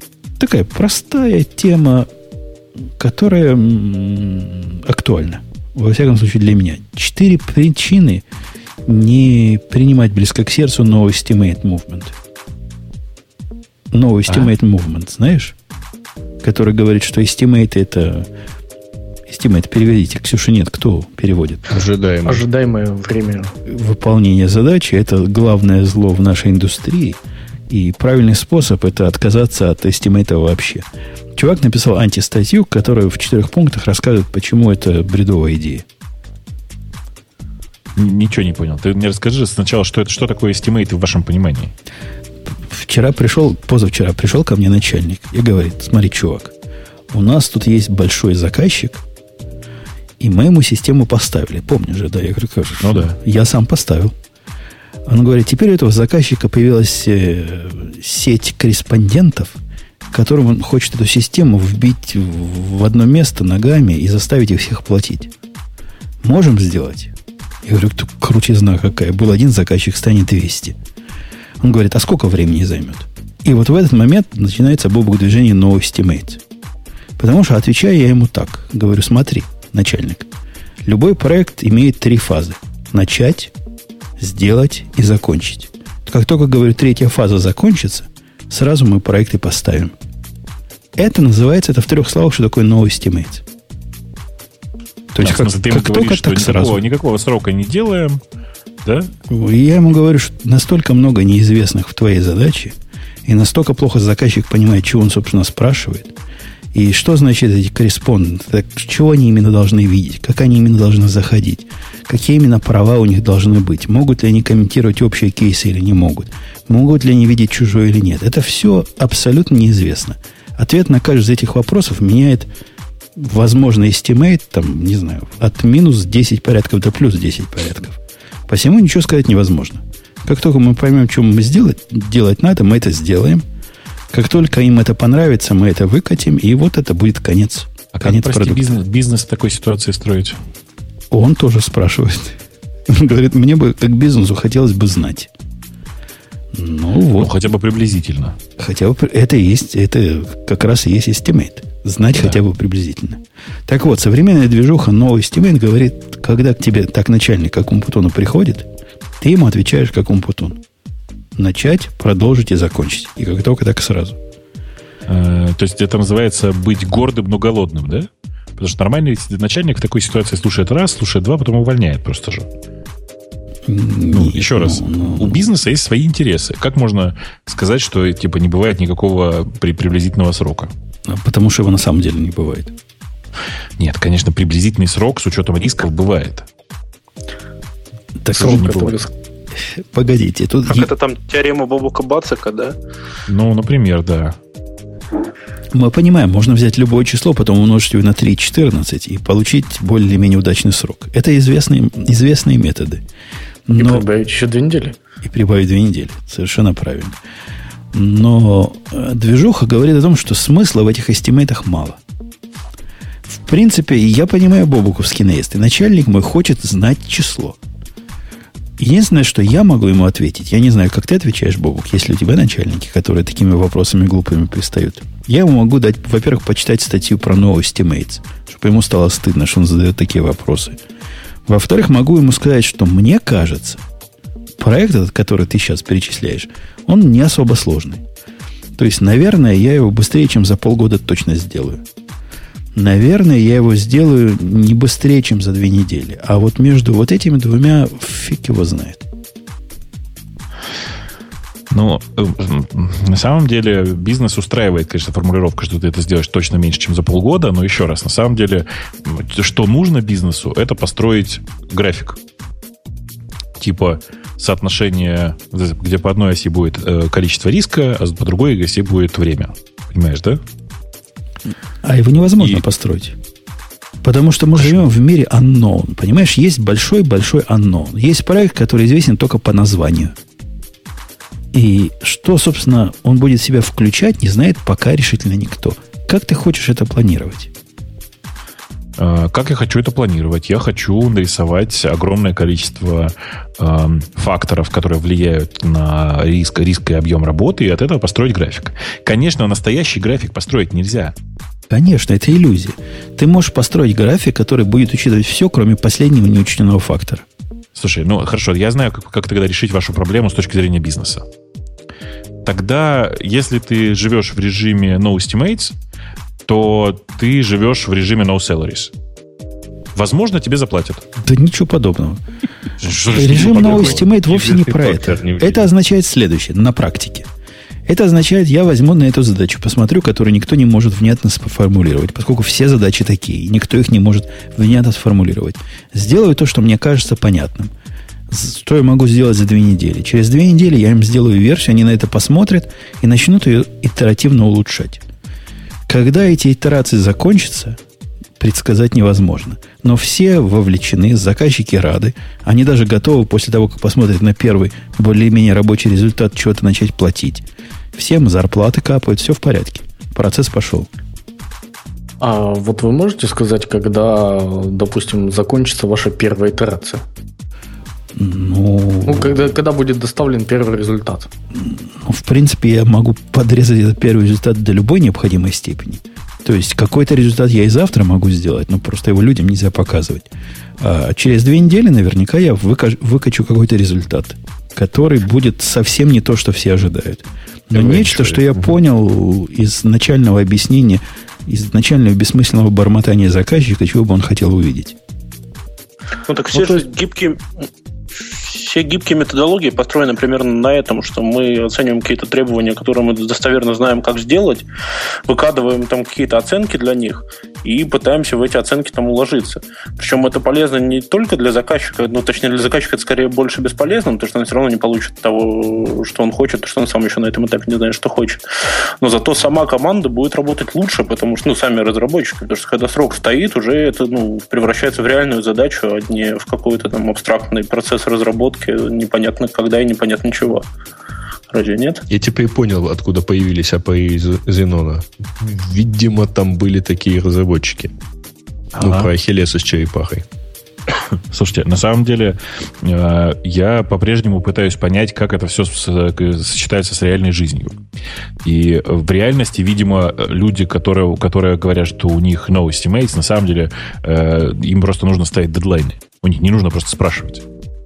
Да не поможешь. А, я, я подозреваю, что... Нет, там все очень просто. Надо просто на стороне заказчика не иметь владельца бизнеса. А, и не иметь бизнеса, и тогда мы возвращаемся не, к тому, не, не, просто ты там на той стороне имеешь большой корпоративный, большого корпоративного заказчика, у которого это тоже процесс такой вот. А, в смысле, весь мир должен перейти в режим no estimates. Ну, а, тут ведь, понимаешь, как? Так не, ну, Кроме не одного какого-нибудь, да. Давайте вот простой пример. Представьте себе, что программистам дали задание организовать человеку день рождения. День рождения послезавтра. А они такие говорят, ну, я не знаю, в принципе, может быть, получится, а может быть и нет. Сроков никаких не дадим. Гриш, ты же ну, помнишь, да, эту ежегодную историю с новогодним проектом? Конечно. В смысле, что ты мне Чудо я... удается его запустить к Новому году, да. Каждый год. Внезапно. Каждый, да. да. Каждый год чудом удается запустить. Вы совершенно напрасно, Бобук, насмехаетесь над этой идеей. Я тебе скажу почему. Э, идея о том, что estimate ов быть не может, быть не должно, и они зло, она идея, которая прекрасно работает как на стороне заказчика, так и на стороне исполнителя. Заказчик же тоже еще та ленивая скотина. Он же тоже не хочет работать. Он же не хочет определить, чего ему надо. А если ему сказать, ну, опиши в двух словах, чего ты хочешь, а мы тебе будем интерактивно выкатывать когда сможем какие-то результаты, он более чем счастлив жить с этими итерациями, если они не очень редко происходят. И не задает глупых вопросов, а когда же я получу конечный продукт, потому что он сам не знает, какой конечный продукт должен быть, как правило. Да. Ну, короче, я вашу теорию Познание понимаю. бесконечности требует бесконечного да. времени. А Поэтому потому работай, не работай, все едино, да.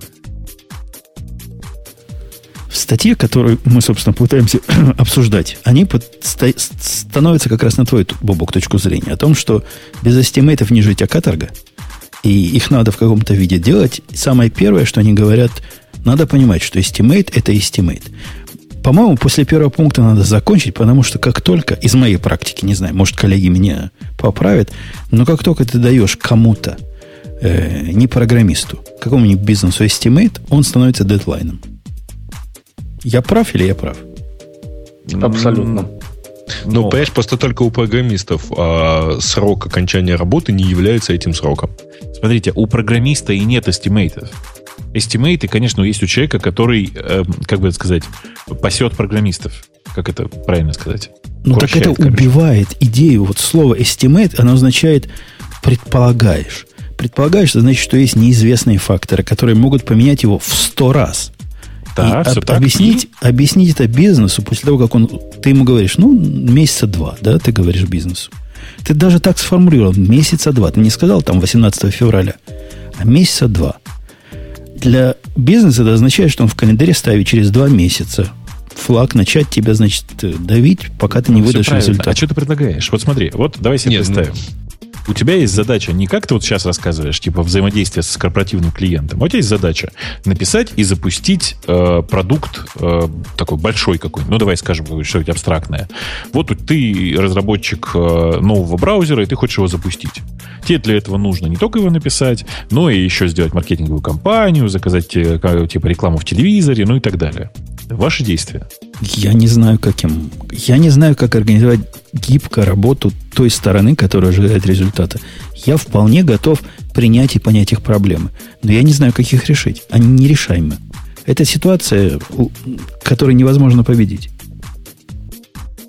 Короче, слушаю я вас и понимаю, что вы сейчас говорите, мы хотим вот так, но так нельзя, мы это понимаем. А, Все это мне напоминает мой, мой любимый анекдот о том, как приходит человек к доктору и говорит, знаете, доктор, я когда делаю вот так, тыкает себя правым пальцем в левую подмышку, у меня вот тут, тыкает ему в затылок, болит. Что доктор на него смотрит, говорит, больной, ну не делайте так. Окей. Не, не хотите вы ну, стран, не надо вам хотеть странного, не вот, надо отказываться вот от дедлайнов. Дружище, пришел ко мне заказчик. Бесполезно. Позавчера. Ну. Позавчера пришел заказчик с проектом, который мы вместе хотим. И он хочет, потому что он за это с корреспондентов деньги возьмет. И мы хотим, потому что мы тоже денег возьмем со всех. Прекрасный проект, который никто не знает, чего будет в конце. Как я могу дать ему какой-то... Вот ты бы... Тебе пришли такие. Сказать, сделаешь то, не знаю что. Мы пока не знаем, как они будут заходить в вашу систему. Мы вообще не знаем, чего им показать. Мы примерно представляем, что они должны видеть примерно то же самое, что и мы видим, только меньше. Как меньше?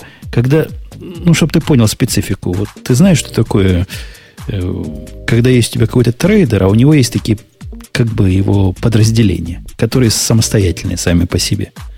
И эти сами по себе подразделения производят сделки, в том числе между друг другом. Когда главная организация смотрит на результат, она видит все части. Она анализирует, понимает, а тут жулики какие-то. Надо настучать. А когда сам трейдер смотрит, ему надо показывать, как он с коллегами общался или не надо? Надо ли показывать, чего коллеги сделали в соответствии вот с его планом или не надо? Все эти вопросы никто не знает ответа, потому что никто до этого такого не делал. Это не моя проблема, это проблема, в принципе, области – мы, как правило, делаем то, что никто до этого не делал. Как я скажу, когда это будет готово? Ну, еще раз, так не работает с точки зрения бизнеса. Ты предлагаешь, э, по сути, схему, в которой нет э, никаких предположений о том, что произойдет дальше. А ты попробуй если предположить. Люди, которые... Основание чего ты можешь предположить? Слушайте, если бы Жень, люди, я удивляюсь, как ты экзамены сдавал. Ну, в смысле, никак. А, есть люди, которые прогнозируют погоду, понимаешь, они тоже этим занимаются. Есть люди, которые прогнозируют курсы валют, они тоже этим занимаются. Непонятно на какой основе, но они это делают, и некоторые даже довольно удачно. То есть ты говоришь, брось монетку. Тебе платят. Брось, тебе платят, брось монетку, сам, Жень, что Жень, будет, то и будет. За твое умение предсказывать сроки, в том числе. Это часть твоей работы. Не смешите ну, мои тапочки. Сроки можно предполагать в научно, ненаучно, фантастически, плюя в потолок, основываясь на более-менее достоверных входных данных. Если у тебя на входе гарбич, то на выходе другой. получится ты сейчас, гарбич. Ты сейчас, ты сейчас подменяешь одну проблему другой. Ты говоришь, бывают задачи, в которых вообще не, непонятные, непонятно сформулирована задача, а ничего нет, и тогда и непонятно, какое количество работы нужно будет сделать. И я даже вообще больше скажу, решил. большинство задач такие. Вот, нет, я, неправда. По-моему, ты говоришь, что все задачи у тебя такие, в которых невозможно совершенно предугадать. Ничто получится никогда. Вот. А в ответ, ну, во-первых, полностью согласен с Гришей. В ответ, конечно, тебе стоит э, получить, э, видимо, неопределенную сумму денег в неопределенный срок. То есть, если ты, не, э, если ты говоришь, что ты не можешь говорить, в какой срок ты это сделаешь, то в ответ э, в контракте будет указано, что сроки оплаты твоей работы тоже не определены. Да нет, ну вы понимаете, в жизни оно не так работает. Как в жизни работает? В жизни пишется в контракте. Первый этап задачи будет сделан, когда будет сделан. Вот если хороший контракт, в котором нету срока конкретного, если да, заказчик согласен хорошо, с этим да, жить, да. Ну. но сумма будет за него такая. Как-то бизнес договорился про сумму. Если мне удается продавить идею, что сроки плавающие, они могут написать в течение 2017 года. Вот, вот что-нибудь такое. Так, так, а сейчас срок оплаты, подожди, этой части работы. Когда? Когда что? Ну, ты, когда ты деньги получишь за эту часть работы? Ну, зависит, как договоришься. Обычно мы mm. часть вперед получаем, часть потом получаем. Сейчас, же, ты же неправильный вопрос тебе задал. А ты понимаешь, что в этой ситуации зарплату тебе тоже нужно платить в зависимости от того, насколько правильно ты посчитал срок и насколько быстро ты выполнил работу? Да не понимаю. Е- у меня уже ну, есть проекты, которые бизнес, приносят компании... компании бизнес текущий. И которые идут на плаву без всякой неопределенности. Мы ну, говорим о расширении бизнеса. Потому что бизнес надо расширять. Так нужно расширять ровно такими же процессами, как у тебя до этого были. Так Удобные, стабильные, без всяких внешних контракторов. Они начали эти процессы именно таким же образом. Сделай то, не знаю что.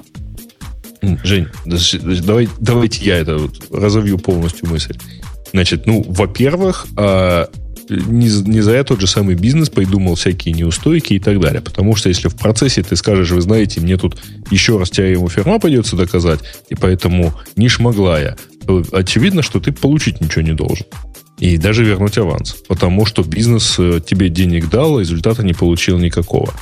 А более того, результат, полученный через полгода после выхода, после того, как все конкуренты обзавелись этой функциональностью, тоже вообще является на порядок менее полезным результатом.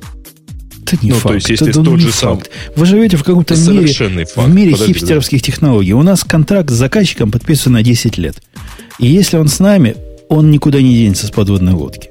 Это раз. Во-вторых, в финансовом мире перейти от одного к другому это такие затраты для того, кто переходит, что они даже об этом и думать не хотят. Ты уверен, что эта статья написана только про финансовый мир? Ну, я же на свой вопрос отвечаю. Ты Эй, ко мне вот обращаешься? Я, вот я тебе отвечаю, что если мы чуть-чуть абстрагируемся от какой-то очень узкой, так сказать, задачки, то мы получим, например, выход а, ну, представь себе, что вот столкнулись с такой проблемой, столкнулись с всякой проблемой, и вот в 2010 году какая-то компания объявляет о выходе айфона. Мы начали я не понимаю, как, Apple, это, вот как это относится к теме нашей дискуссии. Тема нашей а, дискуссии в том, что, что есть требования. Есть угу. требования, которые невозможно квантифицировать, поскольку оно выдано в виде обычного есть, требования. Есть вторая часть, так сказать, Ты говоришь о задачах, которым вообще нету требований. Ты говоришь, давайте сделаем фичу, которой нет пока у наших конкурентов, и сделаем ее быстрее, чем у конкурентов. Я согласен, да. это другое. Ты можешь действительно делать себе спринты, ты можешь выкатывать фичу, как они готовы. В принципе, ты тот, кто решает, что такое фича. У меня другая ситуация. Я не решаю, что такое фича. Я не могу решить за себя, является результат этого анализа подходящим или нет. Только заказчик, потребитель может сказать, да, ты правильно насчитал, чувак. Нас ну, на самом деле это не так, это не так сильно отличается, потому что а, там, условно говоря, создание нового продукта для широкой аудитории это такая же фигня, то есть это создание продукта, который удовлетворяет потребности, возможно, еще не возникшие у пользователя. Э, и ты эти потребности, потребности должен как-то увидеть, а, определить и с, с конкретными фичами когда-то выпустить.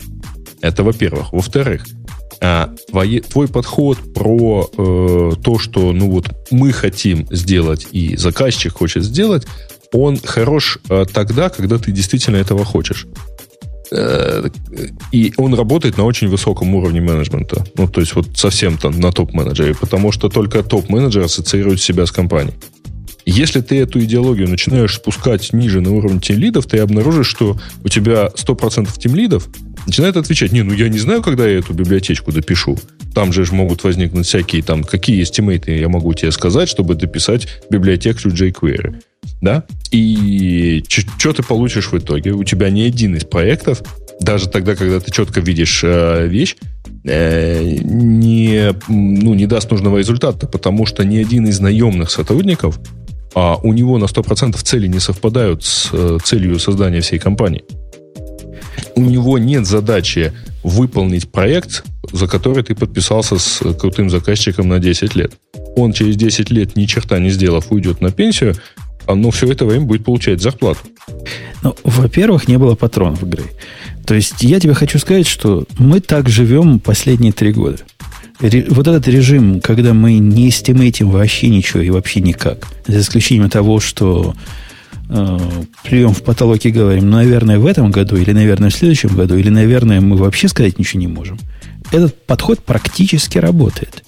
И фирма живет, и в отличие от бобуковского предположения, зада- зарплаты мы Еще получаем раз, это не ты живешь в таком режиме, но у тебя, э, как там, я не знаю, джуниор-разработчик какой-то, ты ему не можешь позволить так жить ты не можешь сказать, ну ладно, ты это сделаешь задачу, наверное, через две недели, но если что-то случится, то ладно, через два месяца. Да я реально, ты понимаешь, ты... Это, конечно, уже микроуровень, но даже на микроуровне, вот у меня, допустим, про JavaScript разработчика я толком не могу сказать, сколько оно займет. Я просто на опыте научился и понял, сколько он примерно делает, какие задачи. То есть представляю. А вот пришел ко мне новый человек. Вот на днях новый человек пришел.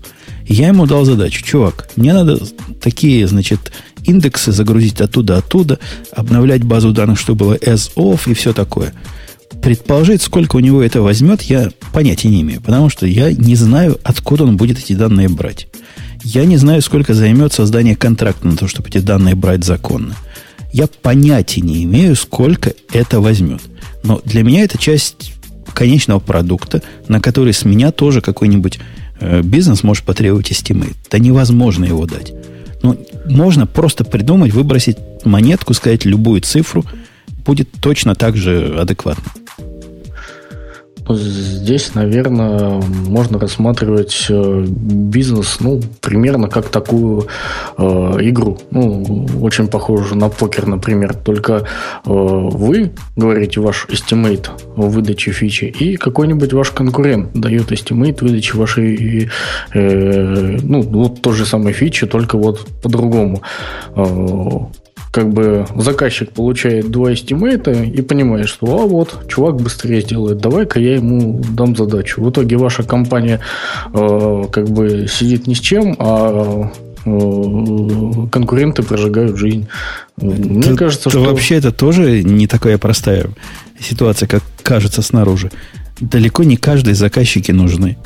У нас стоит очередь заказчиков, от которых мы отказываемся, потому что возни с ними больше, чем интереса от них – и, возможно, вот этот заказчик, который выберет конкурента, который говорит, я за две недели сделаю и за пять копеек, может, вам он с самого начала был не нужен.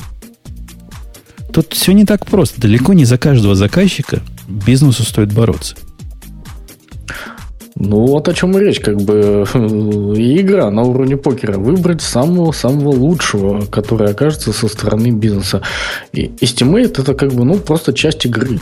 Ее как бы можно так или иначе игнорировать, но так или иначе вы даете Estimate. То есть даже говоря, что проект средней длительности, вы говорите, что Estimate месяц, там, минус неделя, плюс э, полгода. Но это тоже estimate некоторые вроде. Это, не, это по-моему, не тот estimate, который Бобок имеет в виду, который бизнес может планировать рекламную кампанию.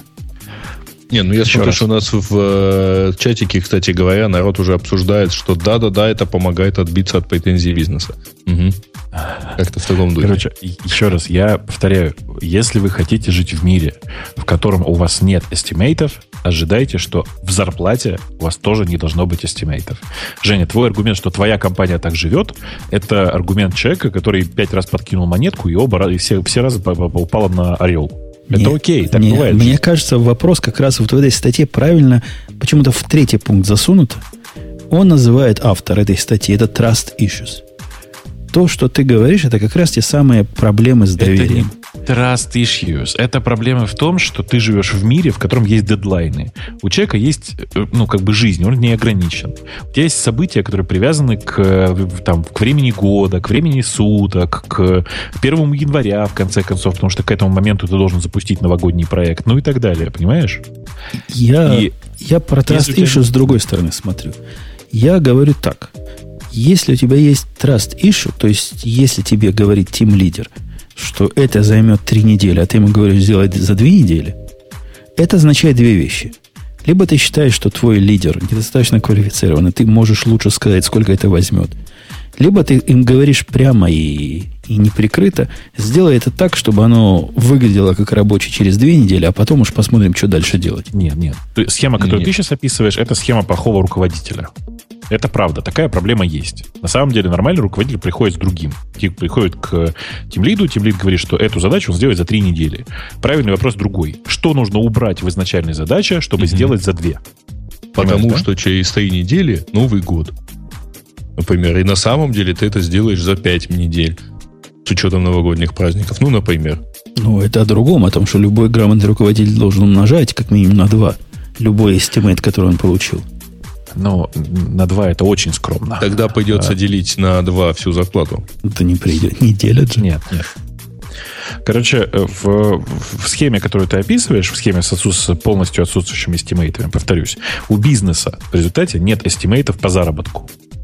Как следствие, у сотрудников не должно быть эстимейта по зарплате. Мне кажется, ты упрощаешь ситуацию. Дело в том, Наоборот, что... Я действительно ее очень сильно упрощаю, но я ее упрощаю, потому что если усложнять, то получится, что чем, ху, чем меньше у тебя эстимейтов, тем в, в, в, меньше в квадрате у тебя у, у, будет количество зарплаты. Евгений, а можно вопрос тоже вот такой небольшой вот по вашему процессу? Вы же говорили, что у вас все равно он итерационный, так? То есть через какие-то промежутки времени вы показываете итерации заказчику, так? Ну да. А для этих э, итераций есть, ну то есть фиксировать же можно не только время, фиксировать можно определенный функционал. То есть вы говорите, там через три недели мы покажем то-то, то-то и то-то, так? Или как это просто происходит? Может быть, есть какие-то эстимейты, просто они не привязаны к деньгам, но это же все равно оценки из этого складывается проект целиком. Да не очень они складываются.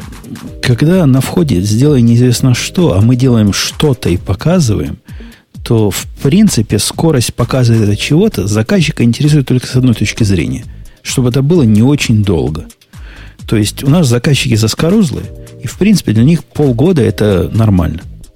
То есть, если мы начали проект и первый результат показали через полгода, то они скажут, ну, круто, чуваки поработали. Ну то и потом бишь... скажут, а еще через полгода хотим видеть то-то, то-то, то-то, а еще через полгода то-то. То есть они к какому-то ритму все равно привыкают, и все равно появляется какой-то пул задач на определенное время. Ну, не получается так. Они, они в принципе понимают, что то, что они просят, они сами не до конца осознают. Посему они вместе с нами. То есть тут нету такого, что вот они за нами с палкой ходят, выкатите нам, выкатите нам. Это процесс очень такой договорной. Мы с ними побеседуем, мы скажем, смотрите, вот вы придумали вот это, вы понимаете, что это прям революция, то, что вы хотите. Вот то, что вы раньше, мы раньше вам так считали, теперь надо будет считать 10 раз дороже. Понятно, не мы за это будем платить, а вы давайте подумаем еще раз. И в результате всех этих разговоров происходит какая-то, какой-то консенсус – так это же просто какая-то, ну вот я уже говорю, это agile, какая-то просто методология. То есть у вас есть определенный там функционал, оценка его какая-то по времени, и тут вы выясняете, что ну вот оценка неверная. Вы подстраиваетесь под эти устроения, условия новые. Там подстраиваются и сроки, подстраиваются и там деньги какие-то, кто, Еди, кто Единственное, в, у нас вот в нашей практике единственный момент, когда время вот возникает, поскольку системы наши не, не позволяют continuous delivery, ну, по Э, причинам, связанным с законодательством. Вот единственные сроки, когда возникает, это мы говорим заказчику, так, мы в это воскресенье или там в, в следующий понедельник выкатываем версию 1.8. Согласны? Вы ее в бете посмотрели, все там 35 фичи, что вы просили, есть, подходит? Они говорят, подходит. Это единственный срок. Но мы этот срок назначаем тогда, когда система у нас уже готова. Единственный estimate, который мы им даем, в тот момент, когда нам никакие эстимейты не нужны. А как вы определяете, какие фичи нужно там вот в эту версию 1.8 включить? Которые успели к этому моменту сделать. Класс. К какому, к какому моменту? К такому моменту, когда мы считаем, что достаточное количество критичных фич достаточно для того, чтобы оправдать э, болезненность выкатывания версии. Опять же, это специфика. Хорошо бы их сразу выкатывать и не накапливать в кучку, но им так нельзя. Они не могут. Ну, не положено. Слушайте, э, я понял, в чем разница. На самом деле, вы послушали просто... эпизод подкаста «Как хорошо иметь большого корпоративного заказчика». Не, на самом деле, Женя просто живет в мире, в котором э, нет такого понятия, как реал-тайм. Я просто привык к тому, что ну, периодически мне приходится работать с железом. И у меня есть реал-таймовое программирование. Когда я должен просто обязательно, я кровь расшибись, но за один, типа, за один тик я должен уложиться вот с этим набором э, операций. Вот, хоть, хоть убейся ты. Ну, а estimate, самолет сядет. А estimate это да. при чем? Во-первых, у меня 9 миллиардов этих штук, которые в день приходят, и я не знаю, можно ли это реалтаймным назвать, но в принципе Нет, дофига. Женя, реалтайм — это очень простая штука. Это реалтайм — это процесс, у которого э, есть гарантия, что он уложится в предсказуемое время. У тебя нет, нет гарантии, что ты уложишься в предсказуемое время в твоих процессах разработки. Я не про этот сам. Не про результаты. Не про результат э, обработки, а не, не про результаты твоей, твоей, твоей, как это сказать, твоего программирования, а про то, как у тебя устроен процесс. У тебя процесс не реалтаймовый, понимаешь? Ну, конечно, потому что не бывает реалтайм процесса, на мой взгляд. Ну, к сожалению, они бывают, э, потому что, бывает. повторюсь еще раз, бывают такие вещи, как рекламные кампании, э, времена э. года, э, дни, дни рождения, дедлайны. К сожалению, это все жизнь. Это все бывает, если ты являешься тем, кто может определять функциональность конечного результата. Я не могу сказать, является... Вот я им Жень, показываю бету, понимаешь, Жень, Жень, Жень, секунду. Вот тебе один пример, который точно на тебя влияет. А, с 1, например, мая этого года комиссия по ценным бумагам вводит что-то новое. Вот у Мари ты за март с апрелем должен это новое реализовать в работе своей системы. Иначе заказчик, очень, извини, очень, очень деньги. наивный взгляд на, на мир вокруг нас, Грей. Я тебе объясню, как это в жизни работает. В жизни какой-нибудь сек выкатывает новую регуляцию. Во-первых, они не выкатывают его вот 1 января мы готовы. Они говорят, мы тут тоже estimate построили. Мы тут тоже не знаем, когда мы до конца спецификацию сделаем. Но вот у нас есть спецификация, которая до сентября месяца, если вы ее реализуете, будет хорошо. Потому что есть шанс, что в сентябре месяце мы ее выкатим. В жизни никогда не было, что в сентябре месяце они ее действительно выкатили. Как правило, это задержится еще на пару лет. Это не важно. Но это даже не главное. Дедлайн. Это даже не главное. А главное в том, что во всех этих дедлайнах, которые они ставят, абсолютно не важно, успеваешь ты или нет. Важно, чтобы ты успевал не хуже, чем твои конкуренты. А твои конкуренты совершенно точно не успеют, потому что они такие же, как ты, только хуже. И не надо бежать быстрее медведя, да? Конечно, конечно. На этом рынке, я думаю, на большинстве рынков, которые B2B, ты не борешься, ты не бежишь против ветра. Ты медленно против него бредешь, наблюдая тем, что остальные, которые бредут рядом, отстают от тебя.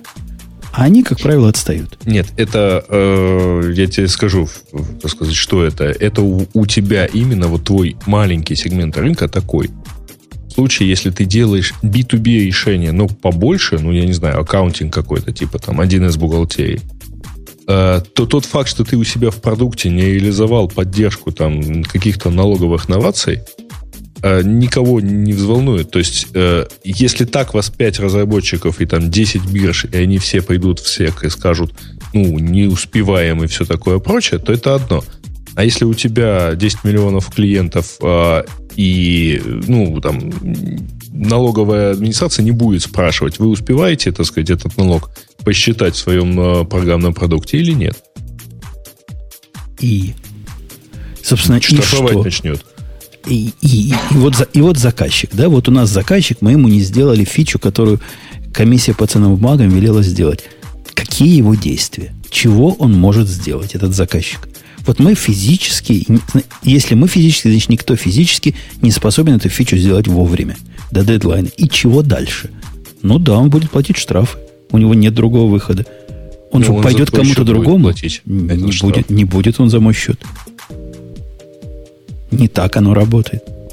Заплатит он свой миллиард штрафов и пойдет дальше, вот купит себе еще три месяца. Спросит нас, чуваки, к следующему, к следующей проверке успеете? Ну, мы скажем, сделаем, что можем, но не гарантируем. Ну, у него же этот миллиард не, не из воздуха напечатался, правда? Конечно, он заказчиков возьмет со своих. Рано или поздно этот миллиард где-то закончится. Вот там, где он закончится, наступит дедлайн со словами «либо вы успеваете, либо мы пойдем к другим». Так э, либо мы закроем бизнес на самом деле. Это в сложных системах пойдем к другим. Это не так, как мне переключиться с диша на какой-нибудь кабельный провайдер. Ты сильно вот, упрощаешь. Кстати, хороший, это, это не так пример, просто. На самом деле. Я могу переключиться от них, если они меня не, не залочивают. Да, я могу переключиться. не, не успеют, так сказать, трансляцию наладить, да? Но заказчик наш, заказчик наш не может от нас переключиться. Во-первых, некому, потому что все остальные еще хуже. Во-вторых, они с нами настолько сильно повязаны, что мы с этими заказчиками, в которыми мы активно живем, часть единой экосистемы. Это как раздирать по-живому. Мне кажется, что мы просто очень завяли в этой э, теме. Я по памяти могу только процитировать э, статью Владимира Ильича Ленина. Э, называется она, по-моему, на памяти Герцена или, или о Герцене, как-то так. Он говорил так узок круг этих революционеров. Страшно далеки они от народа, но дело их не пропало. Декабристы разбудили Герцена, а Герцен начал революционную агитацию. Предлагаю свернуть революционную агитацию, потому что страшно далеки вы от народа, если честно. Разбудил русскую революцию Герцен. Пусть да. бы дальше спала. Да, будите Герцена скорее, совершенно верно. Короче, мне кажется, что ты просто э, живешь в мире, который совершенно не похож на мир нормальных программистов. У нормальных программистов постоянно есть дедлайны. И отказаться от этих дедлайнов на самом деле практически невозможно. Можно отказаться от э, набора фич, которые будут выполнены до этого дедлайна, еще что-то. Но, к сожалению, жизнь большинства нормальных разработчиков привязана к дедлайнам. Эти дедлайны выставляются бизнесом. И бизнес, на самом деле, э, к сожалению, тоже в данном случае находится в заложниках других бизнесов, например. Ну, замкнутый кур получается, а я предлагаю его разорвать. Сюда. Не, не, ты предлагаешь разрывать его не с той стороны. Разрывать его нужно с другой стороны. Например, законодательно запретить все рекламные кампании привязывать к какой-то дате. Или отказаться типа, от рекламных кампаний, проводить какой-нибудь там... Во. Вообще, запретить рекламу. Слушай, это гениально. Ее не надо запретить. Ее не надо запретить. А еще запретить Новые года. Ну, можно, можно жить как мы. У нас главный рекламодатель это президент Барак Обама. Он как придумывает новую регуляцию, вот нам рекламная кампания. И, и все в порядке. Окей. Не, не, я еще предлагаю, знаешь, что тебе просто для комплекта еще э, объяснить своей дочери, что у нее не будет дней рождения. Ну, это же бред же. Ну, тоже же какой-то непонятный дедлайн, к которому ты должен купить подарок. Вообще фигня какая-то. Ладно, мы друг друга не поймем, потому что вы живете в мире, сделаем, чего попало, и посмотрим, как оно работает. А я живу да. в мире, сделай неизвестно что, но чтобы оно работало правильно. Да-да, ровно так. В смысле, я же тебе говорю, у нас просто очень, очень разные мерки, и по этому поводу мы все равно гарантированно не сойдемся. Восемь способов. Следующая тема, если кто-то другую не хочет выбрать. Восемь способов хотите? Как стать лучшим кодером? Хотели бы вы стать ну, лучшим кодером, коллеги? Я нет. А я абсолютно да. А я уже слишком старый для этого дерьма. Куда, куда уж лучше, казалось бы. Перечисляет э, автор 8 способов своих. Это как раз, Грей, в сторону тебя тема. Ты, ты ведь любишь разные тренинги, знаешь, когда там правильно научить, как правильно записывать задачи, и они сами магически сделаются. Это, по-моему, в эту же сторону.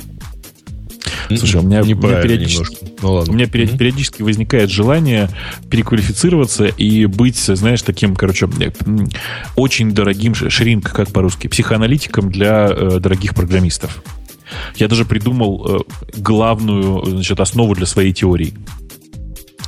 Основа такая. Э, когда программист приходит и говорит, я плохой программист, у меня что-то не получается, тролля тополя, ему нужно говорить, чувак, вот ты когда родился, ты программировал уже? На самом деле нет. Ты учился, тебя учили, все такое.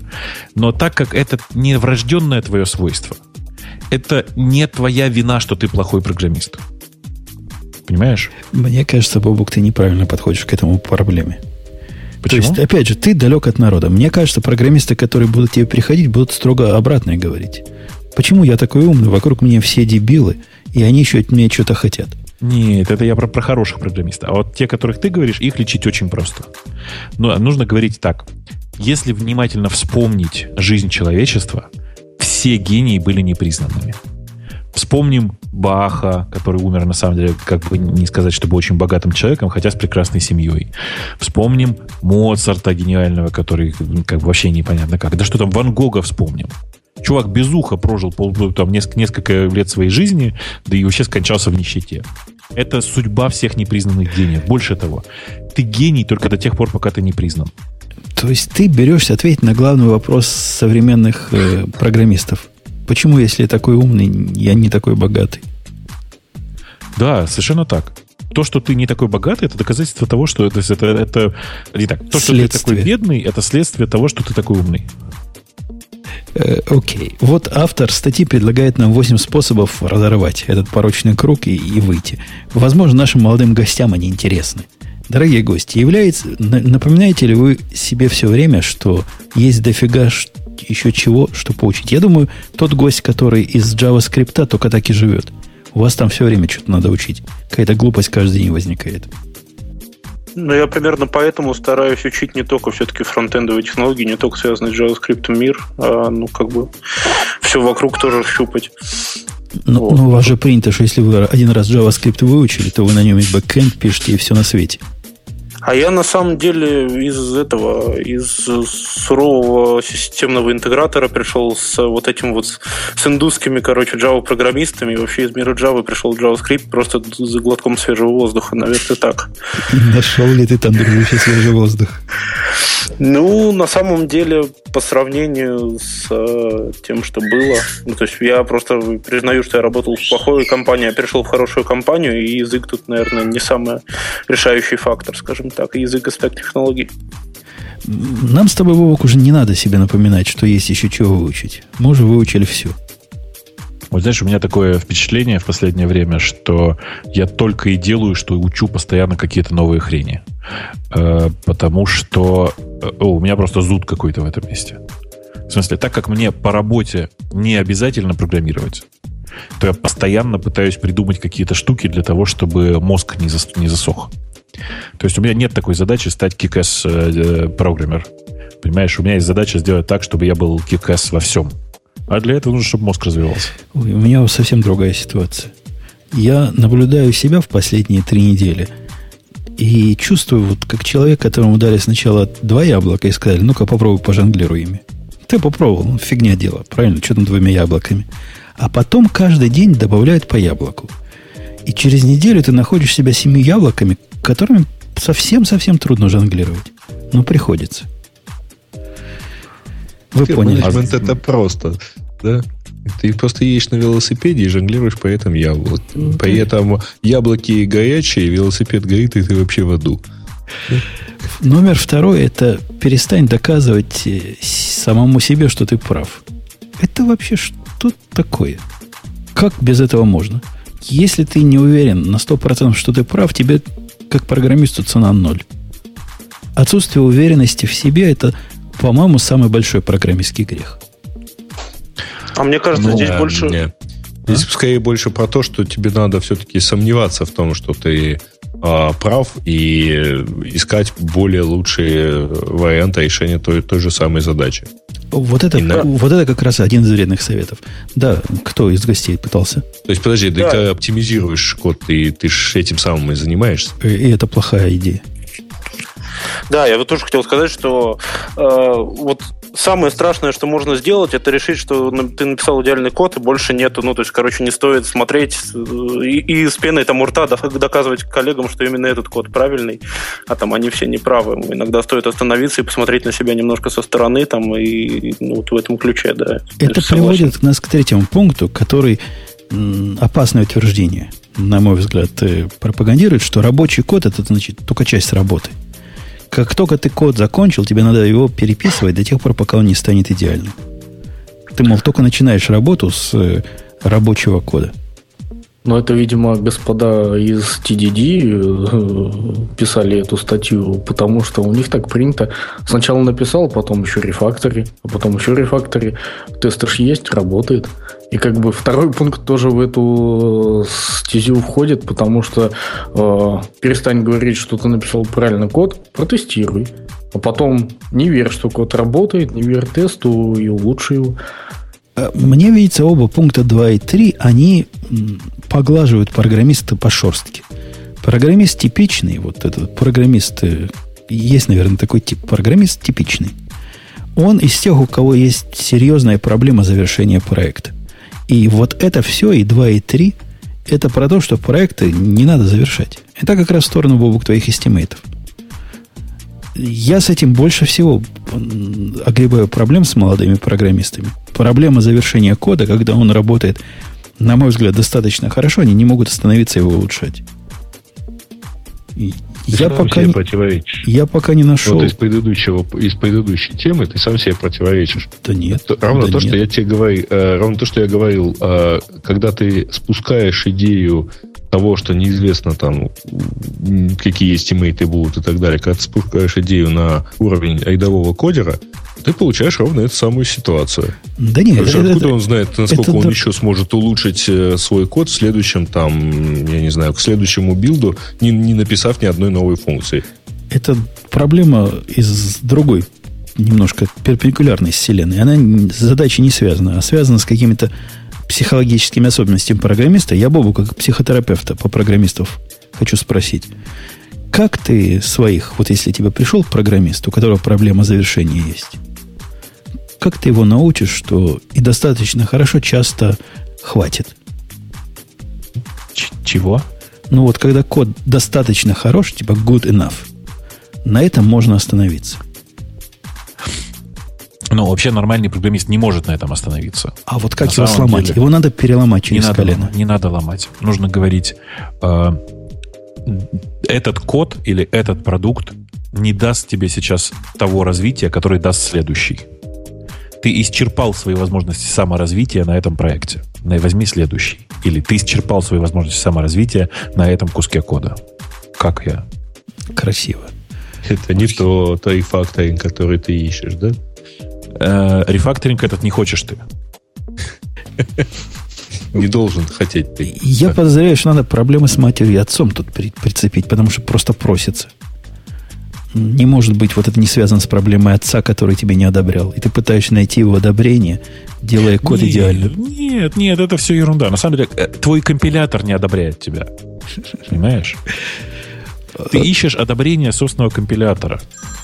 И это, на самом, но это, это еще не самое страшное. Иногда и довольно часто ты попадаешь в ситуацию, когда понимаешь, что хочешь совокупляться со своим компилятором. И в это, вот это уже, конечно, очень опасная стадия, за которую лучше не заходить. Это Эдипов комплекс. Да, Понял. Эдипов. Понял. Да. И четвертый пункт, о который автор предлагает для улучшения кода, написать его три раза. Ну, смотри выше. Бобуковский спич по поводу того, что компилятор тебя больше не любит. Иди к новому компилятору. Конечно, конечно. К номеру пятому я, пожалуй, и не имею претензий. Читать кода побольше, получше. Хотя я бы тут предостерег, что именно читать. И вот тут линейка не очень ясна.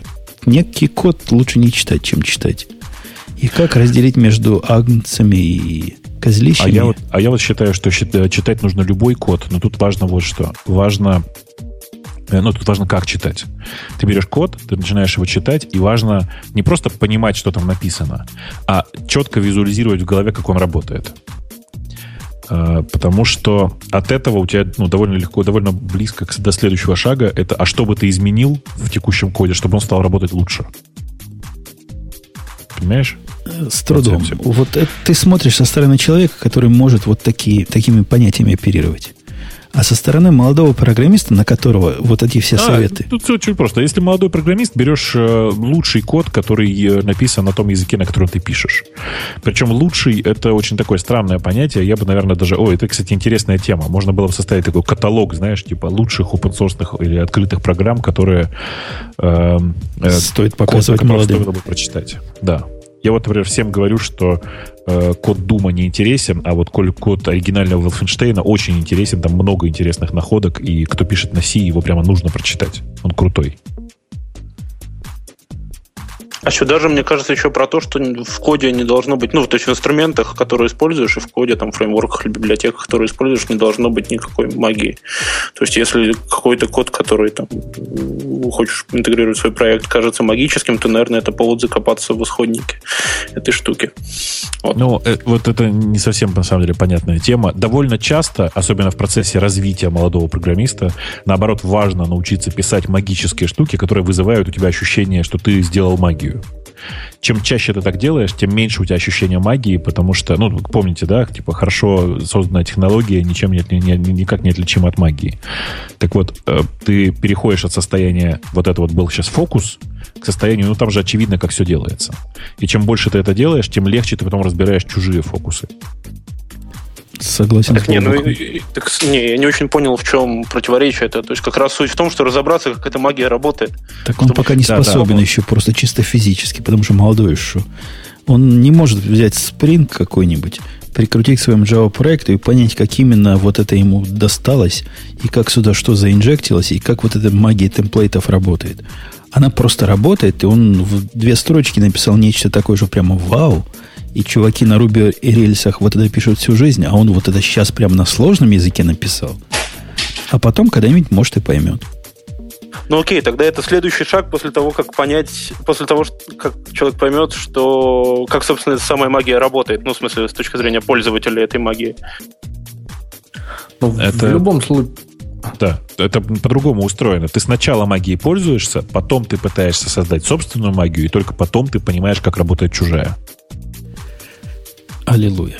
Бобук прав на 331%. Я же тебе говорю, я, я думаю, что на самом деле я вот когда выйду на пенсию лет через 20, э, я создам, мне кажется, программистскую секту.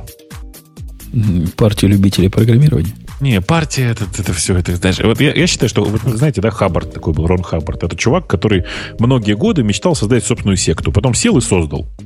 Гениальный чувак, вот в этом отношении. Ну, как бы, ничего не мешает. Сейчас, кстати, мне кажется, я сейчас вошел в зону боли, да? Почему? Сейчас, Почему? Ну, сейчас хабардисты и саентологи там, к нам. Там сам, сам Круз у них там рулит. А он, кстати, я что-то его в последнее время не вижу в связи с этим. На ваших сходках не вижу, да.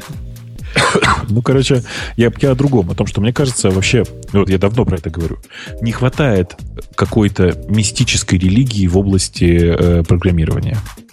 Она должна возникнуть. Конечно, мы, мы креаторы, понимаешь? Мы не какие-нибудь программисты, мы, мы креатим. И нам нужна соответствующая религия. Знаешь, на самом деле, вот шутки шутками, но религия, она же появляется сразу после шаманизма, после того, как люди начинают воспринимать, э, добавлять мистику в IT. А это уже происходит. Мне тут, э, я недавно встретил человека, который э, там почти 15 копейками лет назад работал со мной в другой компании. Там в этой компании уже все сменилось. Ну, просто там сменились все, кроме вот этого человека, который там работает уже 15 лет. Он говорит, представляешь, эм, в компании совершенно новые админы, совершенно новые айтишники, они ничего не знают, но фотографию бабука на, на, на, короче, на стенке в серверной до сих пор перевешивают с места на место, несмотря на то, что проехали, переехали уже три серверных. Ну, потому что есть такая традиция в этой компании. Пока моя фотография там висит, сервера думают, что я здесь и продолжают работать. Ну, ты крутой. Не, да. нет, я, так, я тоже очень загордился этой историей. У меня, кстати, от, от этой истории есть еще один, один анекдот. Я внезапно выяснил, что у меня есть сервер, который стоит в серверной и который уже 13 лет работает, мне страшно признаться, в этом под управлением Windows NT. Она работает до сих пор, прикиньте. NT работает. ну, так после этого надо воскликнуть, умели делать. Да, да, ну, в смысле, безусловно. Не то, что нынешние что делают. Слушай, он занимается, на самом деле, чисто офисной фигней. Он там, типа, он маршрутизирует почту. Это довольно странная компания. Она занимается анализом спутниковых снимков. И у них, э, короче, система мониторинга на этом построена. На почте. Ну, она там, ну, ты мониторинг, в смысле, она отправляет сигнал в случае, если со спутника... Она отправляет письмо в случае, если со спутника пришел не тот сигнал, который ожидался. Тогда, тогда целый сервер для этого нужен был, понимаешь?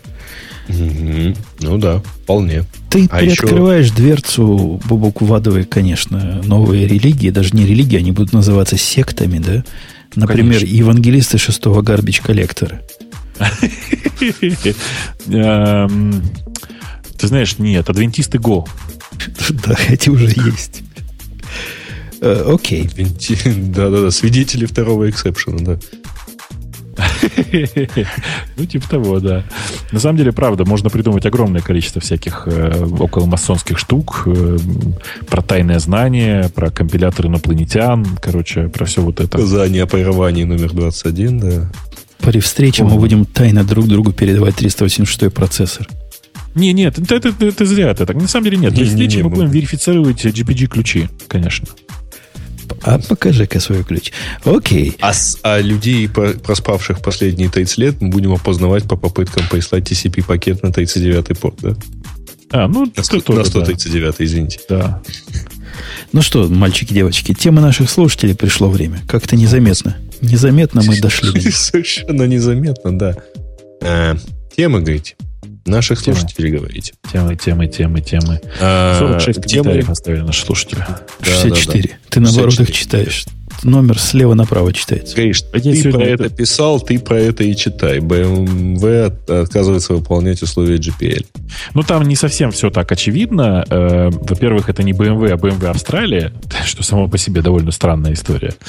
Э, действительно, на самом деле, внутри машинки, которая называется i3, там очень много всего, в том числе используется линуксовое ядро, используется куча разных э, библиотек, часть из которых поставлялась под, под GPL, а не LGPL версии версии 2 и даже какой-то кусок, говорят, версии 3. BMW, BMW сказали, что мы ничего не знаем, но, во-первых, пришлите нам вин-код, и тогда вот только мы вам что-то вышлем. И на самом деле они с точки зрения GPL V2 имеют такое право. Потому что по идее, потребовать сорцы изначально может только человек, который получил бинарники. Ну, чтобы доказать, что это бинарники твои, по идее, они как бы вот думают, что нужно прислать э, вин-код. На самом деле это не так с точки зрения GPL, в смысле, что э, ты уже являешься обладателем бинарников, значит, ты имеешь право получить сорцы. Но, тем не менее. Короче, BMW сопротивляется, и посмотрим, чем это закончится. Но на самом деле, если посмотреть внимательно, на сайте BMW у них есть выложенные сорцы почти всего не факт, что это те же самые версии и все такое. То есть они не злостные, не злостные нарушители.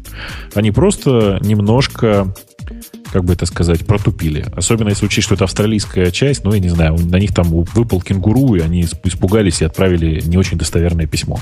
Короче, не стреляйте их сильно. Угу. Так, Глаза следующее... закрыли. А? Глаза приподзакрыли, а могут и при... Да, да, можем приподоткрыть. Да. Да. Так, как выстрелить себе в ногу э, в Kotlin? Тема на хаба. Слишком и... тонко. Я ее читал, но она как-то не... Я не думаю, что полетит в нашем обсуждении. Ну, это но... надо, по крайней мере, так да. же выстрелить, да? да, как Так, это... уважаемый Умпутун, расскажите вкратце, как должен выглядеть workflow разработки и continuous delivery с докером. Расскажи. Э, ну, он, он спрашивает конкретный вопрос. Собирается ли iKiwi, спрашивает, контейнер локально, или только сей сервер собирает их из мастера при каждом удачном пуше? И да, и да. Во-первых, контейнеры собираются те, которые идут в продакшн при помощи CI-сервера.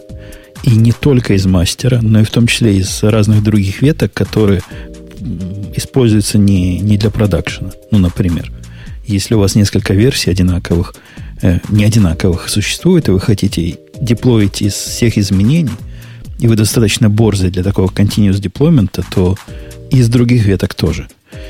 Несомненно, они должны собираться и руками у тебя с, с твоего компьютера без всякого CI, и, несомненно, такая же процедура должна быть и локально. народ, народ. Я бы только CI жил, но народ требует. Э, чего еще? Должен разработчик гонять инфраструктуру из всех контейнеров у себя на машине? Да не надо. На практике из всех не надо. В этом же прелесть докера, то, что вы можете составить себе любую подходящую под вашу задачу инфраструктуру. Если вам надо какую-то часть системы тестировать, и для ее поднятия достаточно там 10 контейнеров поднять, а не 50, как в продакшене, поднимите то, что надо. Да и будет вам счастье. Ну, в принципе, да, в принципе, мы так и работаем. Локально у нас поднимается все и это. Кстати, хороший такой exercise, такой, такое испытание того, что ваша структура переносима. Если вы можете поднять под себя набор э, этих сервисов и без what the fuck различных, значит, у вас все достаточно хорошо э, конфигурируется и все вынесено довольно разумно. Ну, собственно, практически это и все ответы на вопросы iKiwi. Не уверен, что я его удовлетворил. Так, в Slack будет видео и аудио. Ну, это мы типа коснулись. Да. Когда будет, тогда посмотрим. Ну, а... в смысле, я, я уже видел демо на, у чувака, который сидит на бете, на бете Slack, и говорят, что это на самом деле неплохо, но, опять же, не забывайте, что это чисто браузерная технология опять. То есть это а, не то есть этого в клиенте туда. не будет. У нас в хипчате это есть. Не, оно в клиенте есть. Всегда. То есть... Оно в клиенте, оно просто на браузерных технологиях. Это, короче, это WebRTC, если очень коротко. Mm-hmm. А, понятно. Может, ну, нам, ну, может нам выпуск через э, хипчат устроить, Вовок? У них же есть видеочатики, по-моему. Или аудиочатики. В общем, чатики, где несколько человек может сразу общаться, там точно есть. Мне, кстати, что касается этой новости, мне очень повеселили замечания, что вот это убийца, убийца Skype и все такое прочее.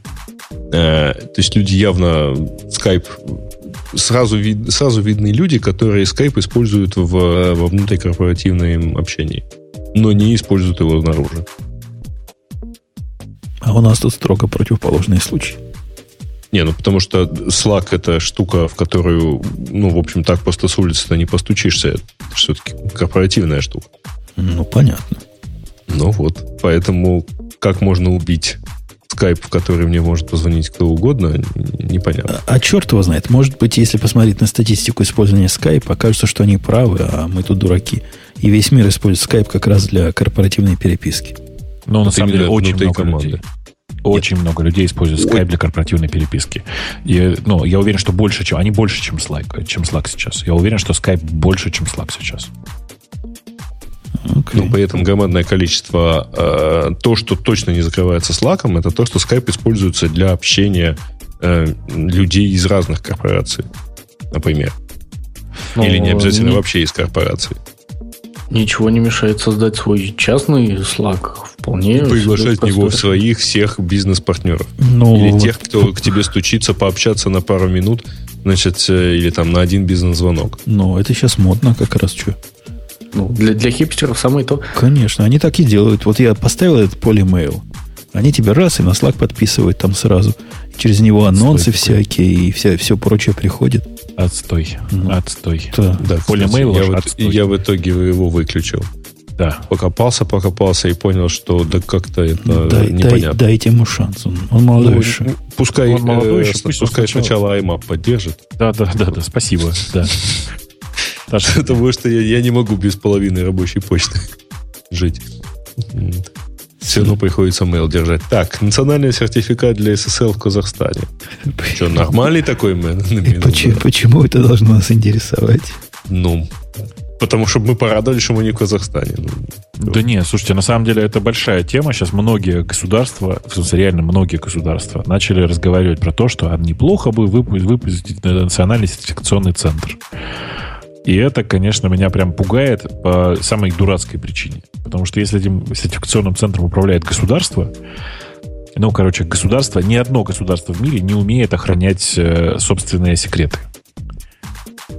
Корпорации, компании в состоянии это делать. Когда это делает государство, прямо ужас начинается. Ну, ты, ты же понимаешь, оно не для секретов. Не для а охраны секретов, а для доступа к ним. Ну, это же без разницы, я не об этом. Я просто уверен, что у них утечет корневой сертификат их обязательно в какой-то момент. в смысле, приватная его часть. И так далее. Конечно. Потому что просто он даже не утечет, он просто будет, так сказать, унесен, доступ к нему будет, ну, как, как база данных ГИБДД, да. Да-да-да, будет на, ну, продаваться на рынке просто. Угу, на отдельном диске. А кстати, по-моему, ты давал ссылку на вот следующую тему GitKraken, да? О, короче, GitKraken, это прям я сейчас много готов про это сказать. Короче, чего писали еще один вы... неплохой, так что начинай. Он визуально неплохой. Вот прямо визуально неплохой. У него есть одна большая проблема. Он опять на электроне. Ну, в смысле, он опять написан на браузерной технологии, на JavaScript. Задолбало. Вот просто задолбало. Чуваки, если я захочу много веб-приложений, я буду им пользоваться в браузере. Мне комфортно в браузере. Когда вы кастрируете браузер и вставляете туда веб-приложение, ну нахрена вы это делаете?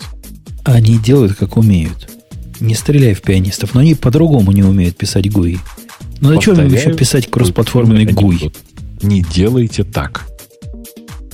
От, сделайте в браузере. Че, че, зачем мучиться-то? Пусть открывается в стандартном браузере. Ну так не будет аппликации, ее не трудно будет продавать. Тут понятно, ну, они не продают, но понятно путь. Собственно, ты покупаешь программу, закладываешь ее во все сторы, и вот тебе деньги.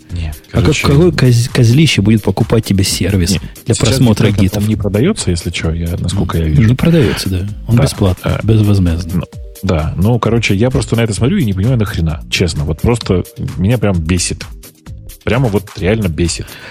Потому что... А тебя не ну, бесило ну, в свое время, когда весь мир писал на Qt?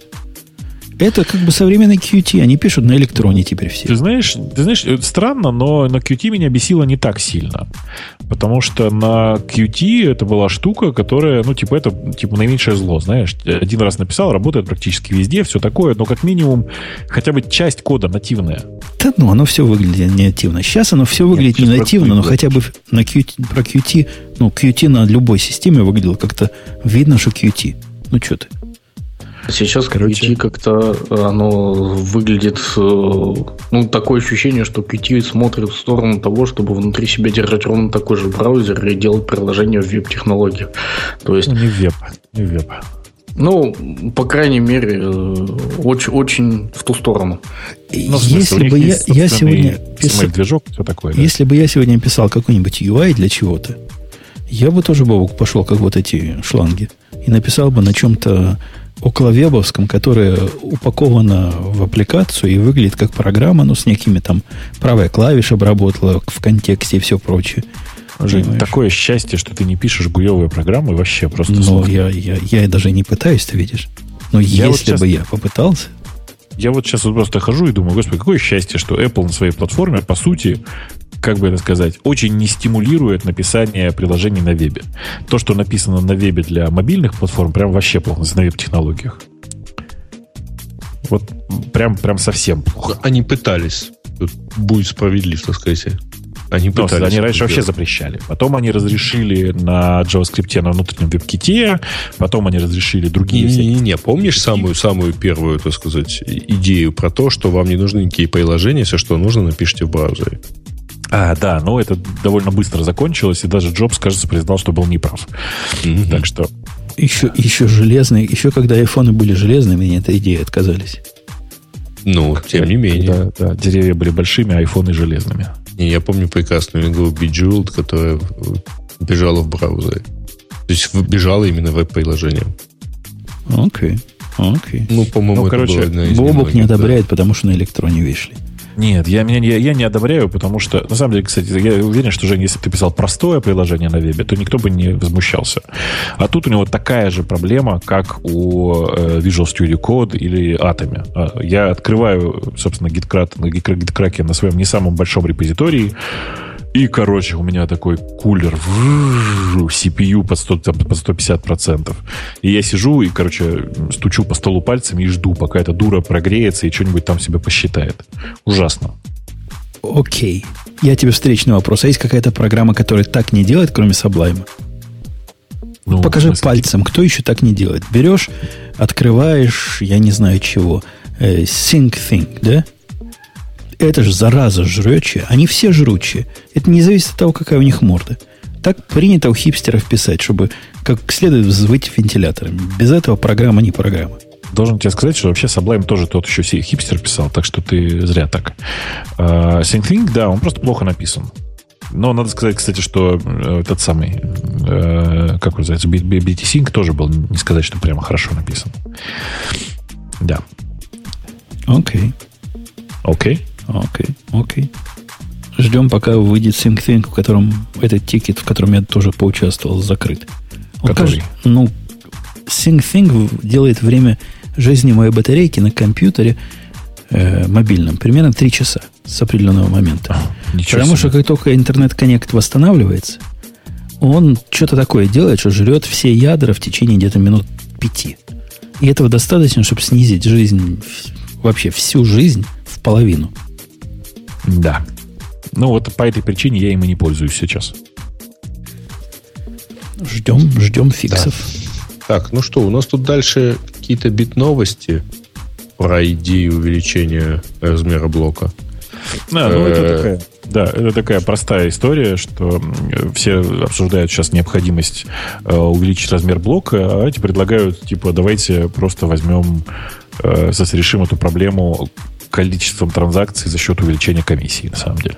Ну, у них там война не шутейная. Я где-то краем глаза читал статью про ну, это. Она такая, она, она да. Типа там класс, часть классики, за, часть да, против. Тупо, тупоконечники против остроконечников, как-то они друг друга флудят. И страшное дело. По-моему, я... Не, я, я... Я считаю, что они зря просто этим занимаются, и нужно на самом деле увеличивать размер блока и не стесняться. Но... Ну, большинство китайцев я... с тобой не согласны. Я не экономист, вот в чем проблема. Тут на самом деле проблема в том, что эта проблема не только техническая, но и экономическая. И нужно просто построить модель, как в результате будет, будет жить биткоин с э, э, большим блоком. Короче, это на самом деле, правда, более широкая проблема, нежели чисто технологическая. Okay. Предлагаю завершить темой, замечательной темой про то, умирает ли Хабр.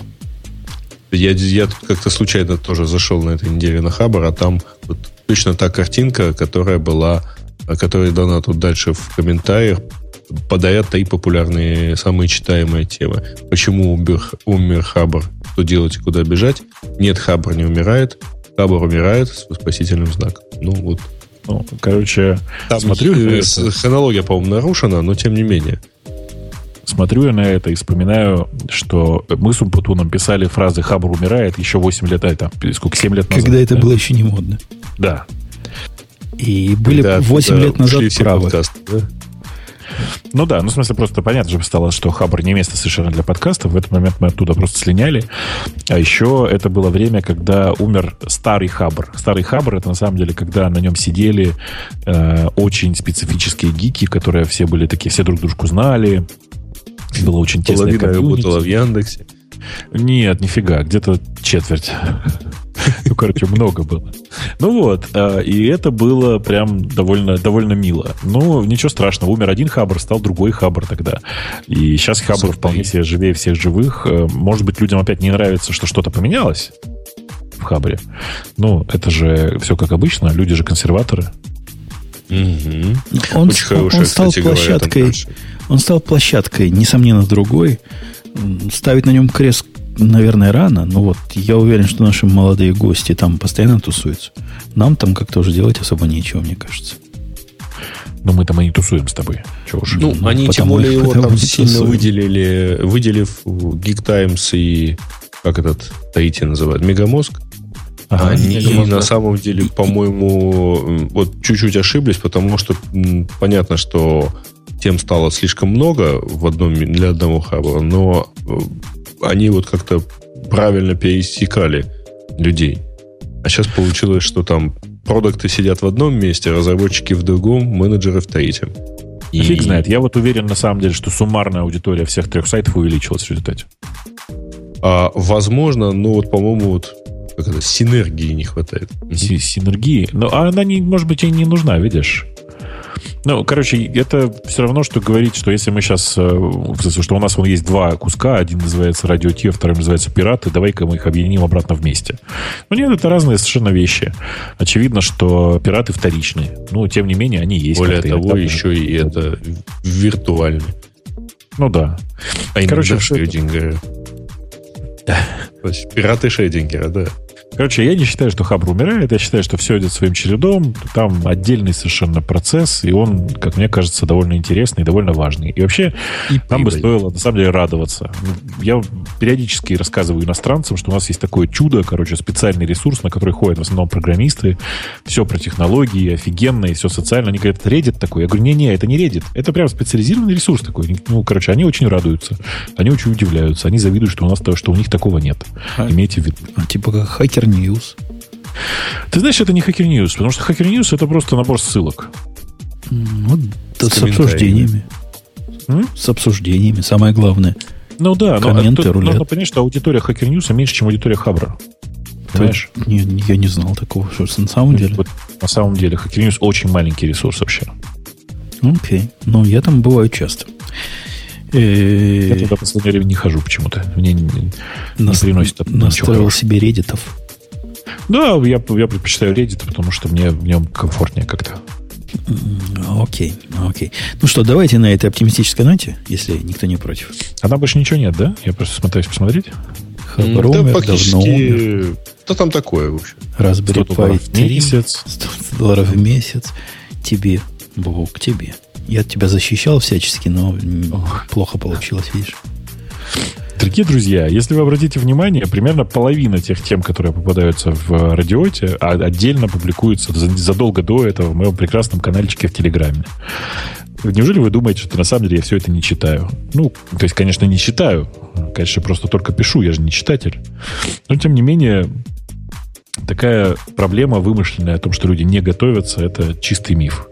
Э, ну и 100 долларов в месяц, ребят, если вы посчитаете... Я думаю, что самый мало получающий сейчас из всех нас, вот прямо сейчас, это Грей, потому что у него собственный бизнес, и ему сложно посчитать собственную как бы зарплату виртуально. Но я думаю, Нет, что виртуально даже... она, даже она больше. Да. Я думаю, что даже у него 100 долларов это даже не, не 2 часа. Я думаю, вот как-то, ну, имейте просто в виду, что на подготовку, даже, даже на то, чтобы провести один выпуск, нужно минимум 2 часа, а скорее больше. И это точно далеко не 100 долларов. И потом за 50 долларов э, знаете ли, поступиться своим глубоким выстраданным убеждением, что слушатели дураки, мы не готовы. Отказываемся. Отказываемся. Я единственный не все. Думаю, что слушатели дураки. Ну, подожди, не будем генерализовать проблему. Не все. Ну, конечно, Или, знаешь, стиль, как, как это на героине Хайнлена извинялась. Говорит, простите, что вы глупо ископаемы. Я вообще искренне считаю, что, дорогие друзья, если вы считаете, что подкаст плох, водители, руководители, говорю, в смысле, ведущие плохо готовятся и все такое, самый лучший способ рассказать нам об этом, это просто перестать слушать. Просто, вот причем не демонстративно вот это хлопну дверью и уйду, и там на злом бабушке отморожу уши. Не, не, подожди, они, они еще выпусков 50 будут ходить к нам и рассказывать, что они нас не слушают. Я бежал за вами три часа, чтобы сказать, что вы мне безразличны. Ну, вообще смех смехом. Понятно наши рекомендации, мол, дверь открыта, и, собственно, никто никого не держит. Мы друг друга развлекаем как можем. Но э, тренд вот этот, мне не кажется связанным с изменением подкаста. Если послушать наши старые подкасты, и можно себе представить этих комментариев, что раньше это было ого-го, я иногда нас с тобой, Вовок, переслушиваю. Мы там такое несли. Особенно и, про фотоаппарат. Ну, про фотоаппарат ладно. Но вообще мы лучше не стали. Хуже тоже, по-моему, мы не стали. А вот поколение, которое нас слушает, видимо, изменилось. Короче, э, во-первых, не забывайте, что радио Ти это шоу. Да, мы периодически говорим полную ересь, причем я, не знаю, как вы, я периодически это делаю с, э, осознанно. Не как Умпутун, вот просто никакие, никакие, никакие сроки. Вот так просто получается, да. Да, а просто, как бы, просто осознанно это делаю. Зачем? Ну, потому что я считаю, что это лучший способ подтолкнуть вас к тому, чтобы, поспоря со мной, найти что-то, за это доказать, за узнать для себя что-то новое.